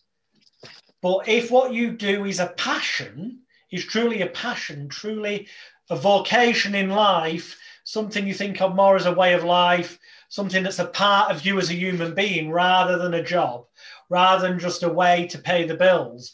If it's something that you'd you know, if if if if if you won the lottery and you had all the money in the world, so you never needed to worry about paying the bills or where the next penny was coming from, if it's something you'd still choose to do because it brings you joy and happiness and a sense of identity of who you are, then for that kind of thing, then crack on. If you keep at it with passion, sooner or later you'll find other like-minded people. It might be that the particular thing you do only has a small interest group, a tiny small interest group. And in the entire world, there might only be, say, 100,000 people are into that. But if it's not about the money and it's about the passion, 100,000 people should be enough potential audience for you to get your pat on the back and sense of achievement anyway. But if it was about money or an element of 100,000 people, might not seem like a big target audience, but if each of them was to be giving you one pound or one dollar or one euro a week, that's 100,000 pounds or 100,000 euros or 100,000 dollars a week. That's millions of pounds, dollars, or euros a year. You don't actually need to become some major A list celebrity always on television or always releasing videos that go viral and watched by millions of people to be able to live an income and lifestyle of what people perceive an A list celebrity to live, if that's your desire in life comes down to what are your true values and what are your real triggers. What is it you really want? Now, one thing I want to look at, so there's two sort of things I want to look at. So one of the things I want to look at is how does someone go on and sort of find the sort of right path? Because you know, as you said, a lot of self-help they they con people with this and that, but how can someone sort of apply hypnosis or that sort of technique to find out what's right for them and what's working for them and what they should go out and do with their life? There's, there's two answers to that. Let me give you the flippant one first. And this is tongue in cheek, listeners and viewers, okay? The obvious one is to go to magicalguru.com, M A G I C A L G U R U.com. And if it's a habit, addiction, fear, or phobia, anxiety, or if it's anything that um, could be classed as an issue that a hypnotherapist would deal with. Just click on the page on my website that says hypnotherapy. Scroll down, and there's various videos on that page. One of them, about the third or fourth video down, is called the free virtual online treatment session. And the key thing is about this it's free. And if you do what that video says in the way the video tells you to do it, and you imagine what that video tells you to imagine in the manner it tells you to imagine it, then you will overcome your habit, addiction, fear, phobia, or whatever. Simple as. And it will not cost you a single penny. Okay. And if you want to, you know, generally in life, other things, goal setting, achieving what you want to achieve in life, then go to the same website, click on where it says Hypnosis Bookstore. And there are, uh, uh, it will show you the top 10 hypnosis books in the world. Now, one of them is called the Encyclopedia of Self Help, Personal Development, Um, and it's got a mega long title, but it's called the Encyclopedia of Self Help Personal Development and every other connotation of that. Okay. It will cost you. Say hello. I'm Hello, people. Hello. so It will cost you. Um, I've forgotten how much it is, but let's just say this is a thick. It's as thick as an encyclopedia. It's A4 size. It's uh, about 500 pages. It's only about 20 pounds sterling. That one book, you will never need any other self help book ever again. It's got goal setting in there. It's got how to achieve your dreams. It's got how to deal with panic attacks, anxiety. It's got how to deal with the imposter syndrome where you don't feel good enough and compare yourself to other people. It's got how to deal with anxiety, stress, depression. It's got everything. There's no other books. There's no upsell. Um, this is one of the reasons, incidentally, I'm nicknamed the British bad boy of hypnosis. Um, not so much because, ironically, I've done anything particularly bad. I did do some controversial stuff years ago to prove that controversial stuff could be done with hypnosis, where other hypnotists said it couldn't be. Um, but in recent years, it's more because the vast majority of hypnotherapists, hypnotherapy trainers, stage hypnotists, stage hypnosis trainers, personal development consultants, and those who run courses in those areas and self help, unless they're people that I've taught who, or who come to me for ongoing coaching and mentoring, uh, which I do with a lot of uh, the celebrity names, helping them with their businesses, then the rest of them hate me with a vengeance. You know why? Because people listen to what I'm saying and put it into action in life, they will never need to waste um, hundreds and thousands of pounds on those people's books, CD programs, downloads, live events, because they'll already have all the keys they need. They want self help? Get my encyclopedia of self help personal development. It's about 20 quid. You'll never need to buy another book. What you'll need to do, Lou, is take action. Reading it won't be enough. You've got to put into action what's taught in the book. If you want to overcome your habit, addiction, fear, or phobia, go to my website, go to the therapy page, watch the free virtual online treatment session. Do what it says the way it says. Imagine what it says the way it tells you to imagine it, and it will cost you nothing. And you will, like thousands of other people have around the world, overcome your habit, addiction, fear, or phobia. Simple as, and you'll never need to pay a penny to a hypnotherapist. Um, it's that simple. If you want to learn how to help other people with hypnosis, take my Elite Hypnosis Bootcamp. It will cost you money, yes, but I guarantee you that in my boot camp, which if you contact me, if you go on my website and click on the link, it says it's $5,000. If you contact me and mention this podcast, I will send you a link that will knock 90% off, which that means that for less than 500 United States dollars, you could earn up to 18 world-class accredited uh, qualifications and diplomas taught by 16 different world-class experts because it's not just me there's 15 other teachers in there um, and i guarantee it comes with a full one year 100% satisfaction money back guarantee. The terms and conditions are on the website. But it guarantees that if you put into action what's in the bootcamp you will earn at least $12000 united states dollars or 12000 pounds sterling or 12000 euros more. Bottom line profits in your business, whatever that may be, as long as you utilize the techniques taught in the bootcamp than you did in the previous 12 months before joining the bootcamp, or you get 100% of your money back. Um, none of the other trainers have got the balls to give that kind of guarantee. The fact is, it's simple as this it's honest and upfront it will tell you and teach you anything anyone else on this planet can teach you at a fraction of the price they would ever charge you. Because most hypnotherapy uh, qualifications will run anywhere in England from around uh, £600 on the lowest end up to about £3,500 at the top end. Whereas I'm saying that for $497, if you contact me for the discount link, you're going to learn everything that all of those courses could ever teach you from everyone else, and a ton of stuff they'd never teach you, and you'll never have to spend another penny again. And that you will earn the kind of money I've just said more in the next 12 months, as long as you take action or you get your money back. No one's no one else has got the balls to do that. And that is why other hypnosis trainers don't particularly like me because I call out the fact that their courses are crap.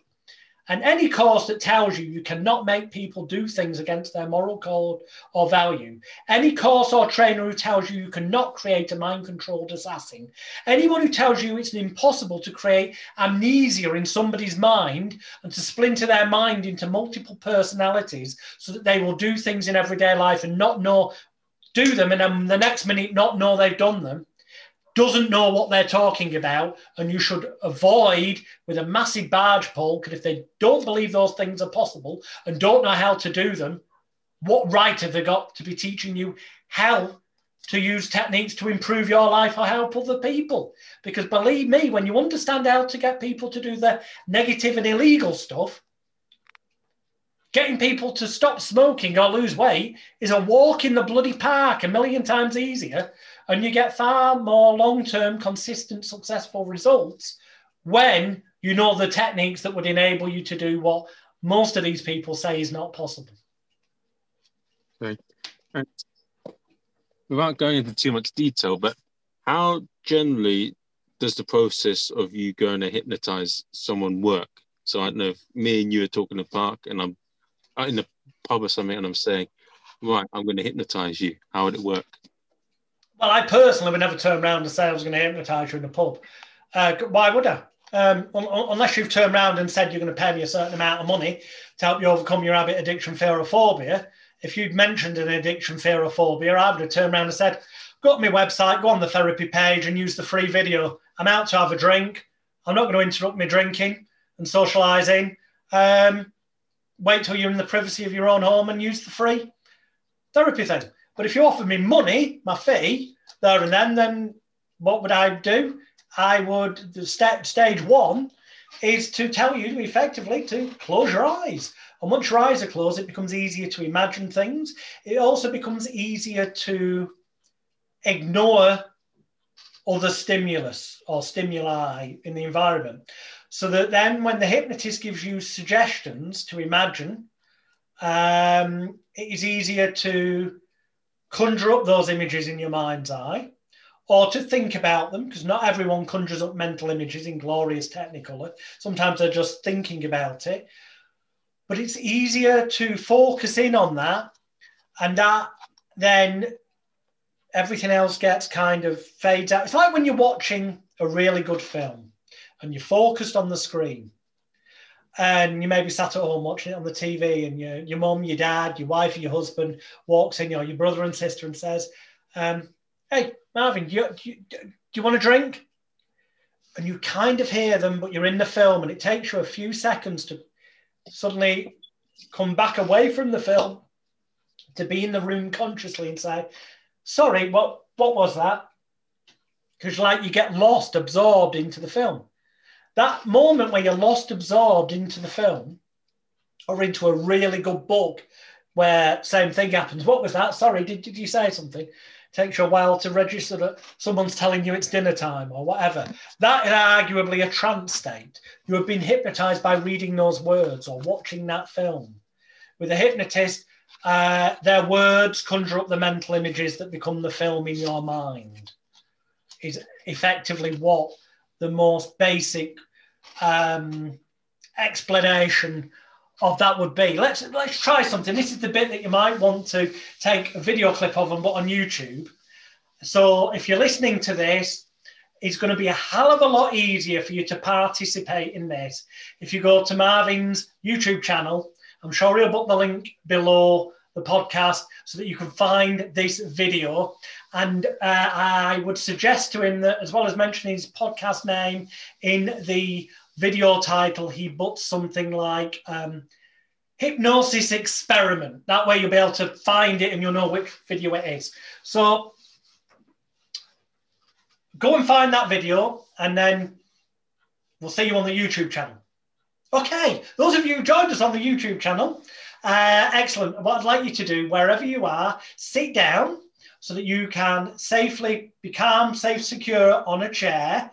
So you're sat in such a manner, you're not kind of like, if you were to suddenly fall asleep, which you're not going to do, but if you were to, hypothetically, you wouldn't if you flop to the side, you wouldn't fall on the floor and hurt yourself. There'd be a safe arm of the chair. Get yourself in a position where you're going to be safe for the next few minutes, okay? And when you've done that, that's excellent. I'd like you to uh, place your hands, both of them, out in front of you like so. So I'm trying to do this to my camera, but basically out in front of you. Place your arms out in front of you like so. I just realized I'm cabled into the uh, computer, so I can't go any further back than my earphones. But arms out in front of you like so. And then interlock your fingers. So the fingers of the left hand are against the back of the right hand. The fingers of the right hand against the back of the left hand. Press your palms tightly together. Thumbs down on top like that. And squeeze your hands together just as tightly as you can. And then take your top two fingers like that, your four fingers, and separate them about an inch but look directly into my eyes on the video because I'm going to count backwards from three down to one. On the count of one, if you concentrate, as I'm sure you will, you'll find by the count of one that your fingertips will be sticking together, they'll pull together because on three, as you use your powers of intelligence, imagination, and concentration effectively, it's almost as, as, as I click my fingers that the world's strongest magnets are starting to attract the tips of your fingers together, getting closer and closer with every breath you take, every noise you hear, every word I say, and every thought you think. As on the count of two, you can imagine now it's almost as if someone's come along with a piece of rope and they've tied that piece of rope around your fingers and they're pulling that rope tight like a knot around your fingers. So it pushes your fingers together more rapidly, more closely, so that your fingertips get closer and closer as you allow that to happen, proving to yourself you're using your powers of mind effectively. And on one, a vast majority of you should find that right now, if they're not already touching your fingertips, spring together like the world's strongest magnet is touching them together. And I can see on here that at the very least, Marvin's fingers are definitely very close together, but it may be that they're actually touching, I think. Would that be fair to say? Yes. Okay, in which case, each and every one of you, you can move them like you just did, but they did end up touching, which proves to me that you've just used your powers of intelligence, imagination, and concentration effectively. Because really, you're the person who does the job. I give you suggestions, but you imagine them and can make them reality. But if you chose to resist, you could do in this short experiment. I mean, if I was over many days and months to use secret mind control techniques, I could do stuff. But this is just safe cooperation. So what I take your four fingers now and put them against the back of your hands. And now squeeze your hands together again like you did before, but then push your hands away from you like this. So you're looking at the back of your hands, you're looking at your knuckles, you're looking into your hands like this and you're pushing your hands away from you, and then push your hands up above your head. So your arms are straight above your head. Look up at your hands, at the back of your hands. So you're looking up at the back of your hands. That's excellent. Everyone at home, pushing the hands high up into the air, towards the sky, towards the rainbow. I'm going to count from three to one. On the count of one, if you concentrate this time and you use your powers of intelligence, imagination, and concentration effectively, as you did before, then you can just prove to yourself that you've done this correctly and find that on the count of one, your hands will be stuck fast tight together till I clap my hands. When I clap my hands, they'll separate. But on three, just imagine that the fingers of the left hand are lock glued, welded, cemented to the back of the right hand. And the fingers of the right hand are lock glued, welded, cemented to the back of the left hand. It's almost as if on the count of two that you can imagine using your powers of intelligence, imagination, and concentration effectively, just as you did before, that it's almost as if the world's strongest superglue is sticking your hands in place. As a one, keep pushing your hands high towards the sky, high towards the rainbow, as though you're reaching for your dreams and just prove to yourself you've done this right. And you should keep reaching high towards the sky, towards the rainbow. Just try and separate your hands and notice that they're locked, glued, welded, cemented. You keep pushing high towards the sky, towards the rainbow. They're locked, they're glued, they're welded, cemented tight. Clap my hands and then they separate. You can separate your hands right now, they come apart. Yeah. Weird, crazy. For a lot of you at home, that worked wonderfully like it did for Marvin. For some of you, you just found it more difficult than normal, and then you will have gone, and suddenly, eventually, but with a lot of effort, your hands will have separated. Drop a comment below the YouTube video and let us know how easily, how difficultly, or how not at all uh, to what degree you were or were not able to separate your hands, or to what degree and speed your fingers with the magnets rapidly went together. Let's see how many of you were using your powers of intelligence, imagination, and concentration effectively. Because in those experiments, that's what it's about. If you focus on the suggestion you're given, that takes uh, like I'm planting that seed, but it's you that uses your mind and allows it to grow into a reality that in that moment um, becomes that your fingers come together with magnets or that your hands lock together. But the moment I clapped my hands, they came apart for you. Um, and the reason for that, quite simply, because you then allowed them to come apart because I told you in advance that would be the trigger, the signal that would allow them to come apart. The only reason they stayed together, for those of you that did or were difficult to separate, is down to the degree of your state of mind taking it seriously and using your powers of mind to visualize what I suggested to you. If you if you visualized what I suggested to you, then your hands will either have locked and not come apart till I clap my hands, or they would have been incredibly difficult to separate. But let us know. Let us know. Drop a comment below the video on YouTube. Yeah. I'm, I'm, I'll be intrigued to see what happens. It'll be interesting. Yeah. Um, uh, one of the things I want to ask is like, so I noticed that in some sort of hypnosis videos that I've come across, there's there's certain words that work quite well with hypnosis, and like, so I noticed that reading your website, you say things about like convincers, um, inductions, deepeners, and awakeners. These are just terms that get thrown about by people who run hypnosis training courses. They don't particularly mean anything special. It's just the industry terms for a certain technique that's part of the process. And because people who are seeking out courses of that nature want to see words like that, I kind of have to use the same words. But once they invest into my elite hypnosis bootcamp that I mentioned before, that uh, comes with a full money back guarantee and wipes the floor with anything else out there. In fact, the money back guarantee clearly states if you can find anything from anyone else anywhere in the world that teaches you more for the same or less money, then I will give you your money back. Uh, but consequently, conversely, I also recommend that a lot of people who've joined the bootcamp have ended up going demanding refunds from people that previously paid a hell of a lot of money to, who claim to have taught them everything. But then when they've got in my boot camp, they've realised it was very lacking. So they're just terms, they don't really mean anything. Induction is the word termed for the ritualistic process for hypnotizing somebody. Awakeners are, speak for itself, ways of waking people up. Um, suggestion test, well, that's what we've just done. Uh, kind of an experiment to see how suggestible somebody is. It's not necessarily just to see how suggestible they are, or to see how seriously they're taking it. Because generally speaking, as I said, the people who took seriously that little experiment we just did will be the people who end up saying that the hands were very difficult to separate or impossible to separate till they heard me clap my hands. Whereas the people who just went boom and the hands separated probably weren't taking it that seriously and were already not really paying full attention. So it's also about seeing that the individuals uh, taking it seriously. Because if they're in the right frame of mind, that makes it a hell of a lot easier for the influencer, hypnotist, therapist, call them what you will, to steer things the way that needs to be steered to get whatever the outcome is that's relevant for the context of the situation. So, but what if someone isn't in that mindset to hypnotize? How do you to deal with how do you hypnotize someone that was? Well if they're not paying me then the fact is i wouldn't bother wasting my time. Whilst there are techniques that make it fully possible they take time.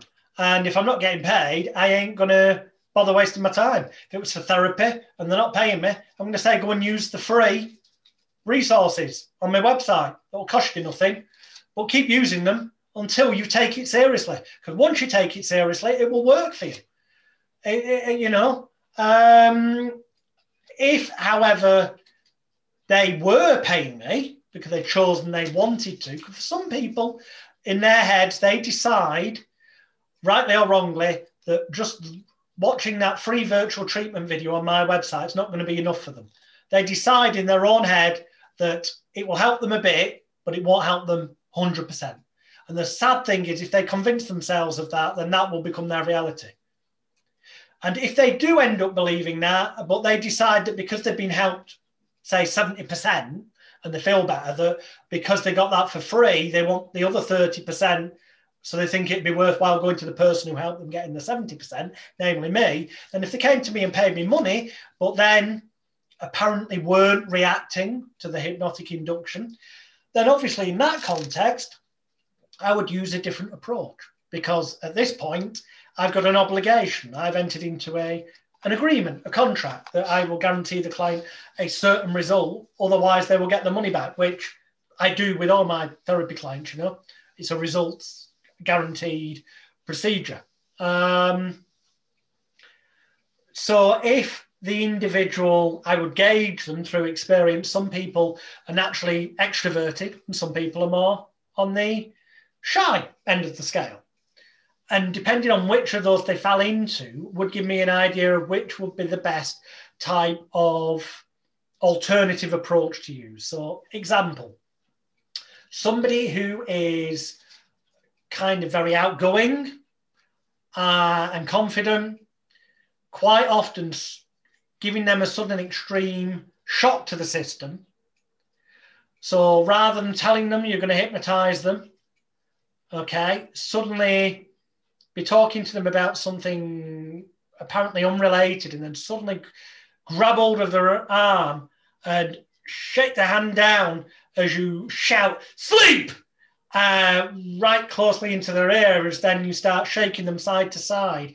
Um, all these things happening pretty much simultaneously cause sensory overload, um, pattern interrupt, as it also gets called, but is what gets termed as a shock induction. And that can often work where other more gentle, calming, slow, stereotypical telling people to relax areas of the body type inductions might be more suited to somebody who's very shy and reserved. Um, and then there's obviously a whole scale of different techniques in between that could be pulled out of the toolkit so to speak, if I was in a situation where I had to get a result there and then. Yeah. The point is, you can always get a result if you're flexible enough in your approach, have enough different approaches available, and have enough time available. Hmm. That's and that's okay and repetition is the key. That's why television advertising, seeing an advert once, doesn't make you automatically want to go out and buy that product, generally speaking, unless you're already thinking about buying that kind of product and synchronicity kicks in and it comes on. Generally speaking, you need to see that baked bean advert for Heinz baked beans, maybe that goes beans, means Heinz, and that earworm to get in your brain. You need to see it multiple times over multiple days so that when you're in the supermarket and you think, you know what, we need baked beans to go with what we're having for tea, that when you look on the shelf, you're more likely to change brand and pick up the Heinz baked beans than just picking up the supermarket's own brand. It needs repetition to get in there and grow. So that's what I mean. You know, it can be over a period of time. It might not be a case of spending 30 minutes with somebody on one day.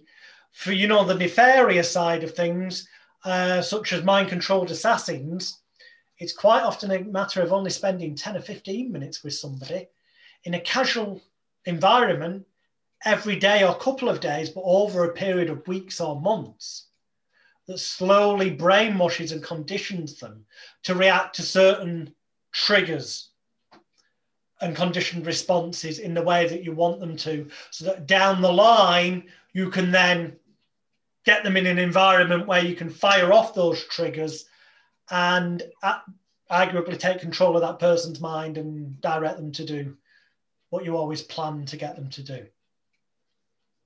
Okay. Um, it's been a very interesting. I mean, thank you for coming on the podcast. It's been very. Thank you. Thanks for having me. You, there's a lot of things that I can consider. I know there's going to be people out there who go, "Hang on a minute, you can't make people do things against their will." Yeah, you can go on magicalguru.com, click on Extreme Danger, Extreme Hypnosis. There is not just my documentaries, it's an hour and 45 minutes long that we're now giving away for free. Um, but there's also a, a, web series that I did um, um, with a producer called Richard Willett, who works closely alongside David Icke, the British truth researcher. And David Icke's son's actually in my documentary, as you'll see. And we cover all the areas religion, politics, education, um, advertising, the banking system. We cover every area of everyday life and demonstrate to you, give you the examples and proof of reality of where you are emotionally and psychologically manipulated and how that is done from all angles of your daily life on a daily basis. And also on my website, under the television clip section, you can see me getting people to reveal their computer passwords to me um, so I can break into their computers and um, having complete amnesia and not knowing that I've obtained that information from them, which most hypnotherapists on the planet will tell you is not possible. Well, I did it on Channel 5 and I've done it on other TV shows around the world. You know? So, for the layman, like someone who's like, what's what's a what's a little thing they can someone can do in terms of hypnosis to help themselves. So, in terms of dealing with someone trying to manipulate them, and then also not manipulation, but having more positive interactions with other people. The, the, easiest way to avoid yourself being manipulated, whether that's consciously or subliminally, okay, whether that's through social interactions with family and friends, work colleagues, or it's on the bigger scale of everyday life through your religious minister, politician, advertising, or the media, is to set aside an hour and 45 minutes and watch my documentary, Extreme Danger, Extreme Hypnosis.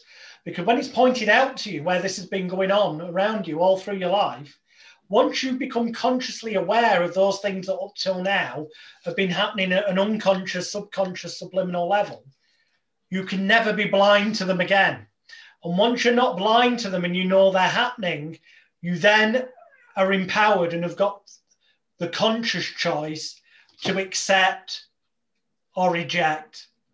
Whereas when you're not consciously aware of them and they get into your unconscious, subconscious mind, you know what? you don't really have a choice to reject.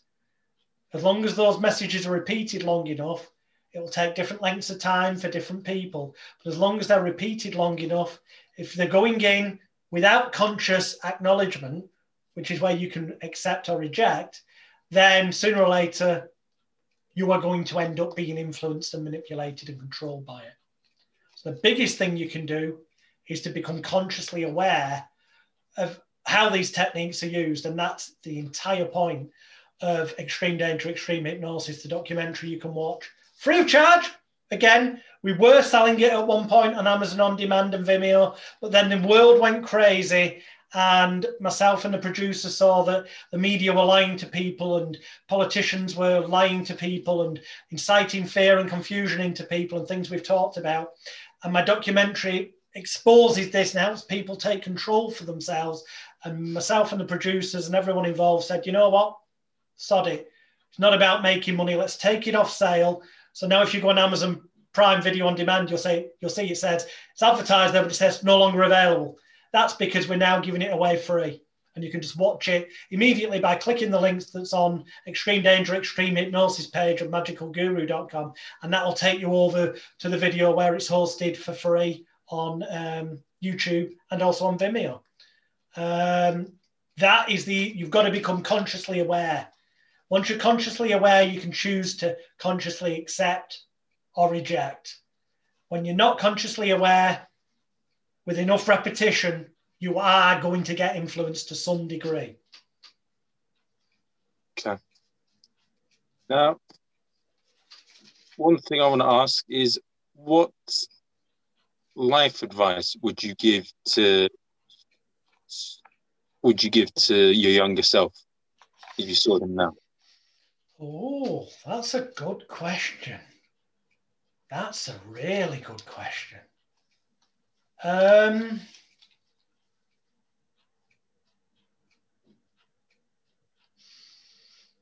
I think the piece of advice I would probably give to a younger me, and let's take an example of, say, an eight year old me. So that's kind of when things were starting to go down that depression route I spoke about earlier, of the bullying. And I think this would apply to anyone now, however old they are, would be the reality of life is it's impossible to make everybody like you. There will always be people who don't like you, or they think they don't like you, but the truth is they never met you, they never really know you, which is more prevalent through the fakeness of social media. But they don't like what you stand for, or what you do, or what you believe. There's always going to be people that disagree with you.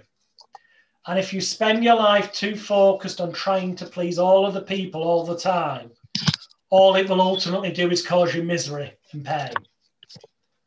Accept the fact that you're never going to please everybody.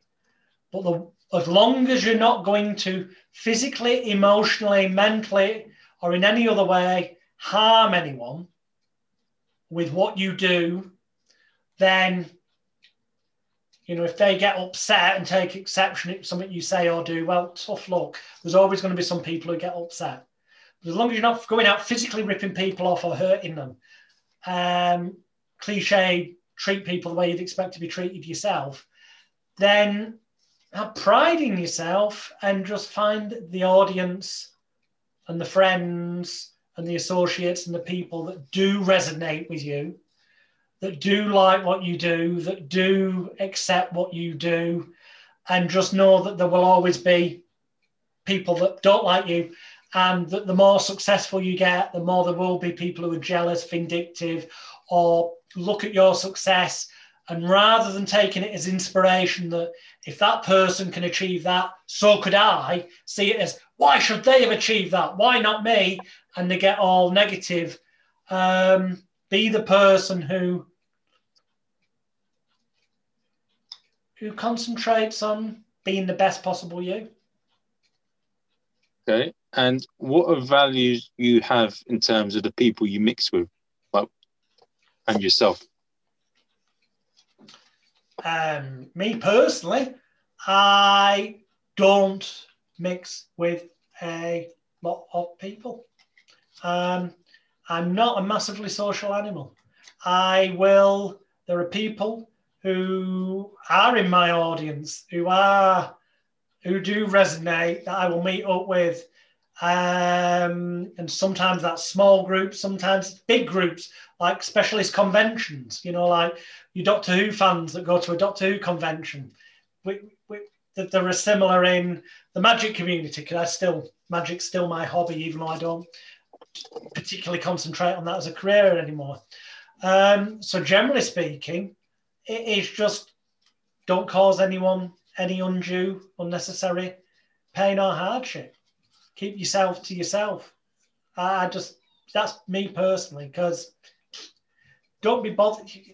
Does it matter if somebody else is social media post to getting more likes than yours? Is it really going to change your world? No. If you get your sense of worth in life through getting more likes on your social media post, you need to closely examine what you're doing with your life. Seriously. Okay. And what is the biggest achievement in your life? What What's something that's happened in your life that you're most proud of? Oh, without a doubt, um, it's it's unquestionably uh, the thing that I'm proudest of is how exceptionally talented uh, academically bright, but also creatively talented uh, and friendly and well liked amongst so many different social circles, um, just by nature of the amazing person she is, that my daughter has become and is. Oh, fantastic. And what does she do the same sort of thing as you or? No no she's far more talented. Um, f- far more difficult things she does like singing and dancing multiple different you name it from ballroom dancing to modern dancing to tap to ones i've never heard of acting um, create normal art painting drawing. She just massively creatively talented Okay. No. And but academically as well with your normal stuff. I mean, your normal stuff, your maths, your English, your arithmetics, and all that. She's a she's a you know consistently a grade A student. Um, whereas you know I didn't pay much attention to such things at school, so I'm immensely on all levels immensely. That's what I'm proudest of in life. And has she turned what she loves into a full time job where she doesn't have to do other things? Um, well, she she's still at school. So, um, oh, okay. Yeah. But but yeah, ironically, she kind of um, she is earning money um, because she she she she's got a management company and has appeared in um, television shows and um, films. Um, you don't see her face, but she plays a big part in a thing called Creeped Out um, a children's uh, thing that's on Netflix in most places of the world. Series season two, you'll see um, the Curious, a big character in that. That's at the beginning and end of each program is played by Ashley Smith. So yeah, way more talented than me. Yeah. So and okay, well, I just want to say I will. Yeah, it's, it's there's a lot of things to think about, and I think a lot of people are going to think about a lot. And I will probably edit this podcast and I produce it around a month or two. Whenever, yeah. Just let me know when so that I can uh, share it around for you. Yeah, and I'll I'll get out to as many people as possible, and yeah, just make the most of what this this time we're in, and I will drop you a message. All right, dude. Yeah. Uh, as soon as you do, once it's out there, I'd say I'll share it to all my. Uh, got a mailing list of people that sign up for a newsletter, so I'll send it to them as well as on all the social media platforms and whatnot.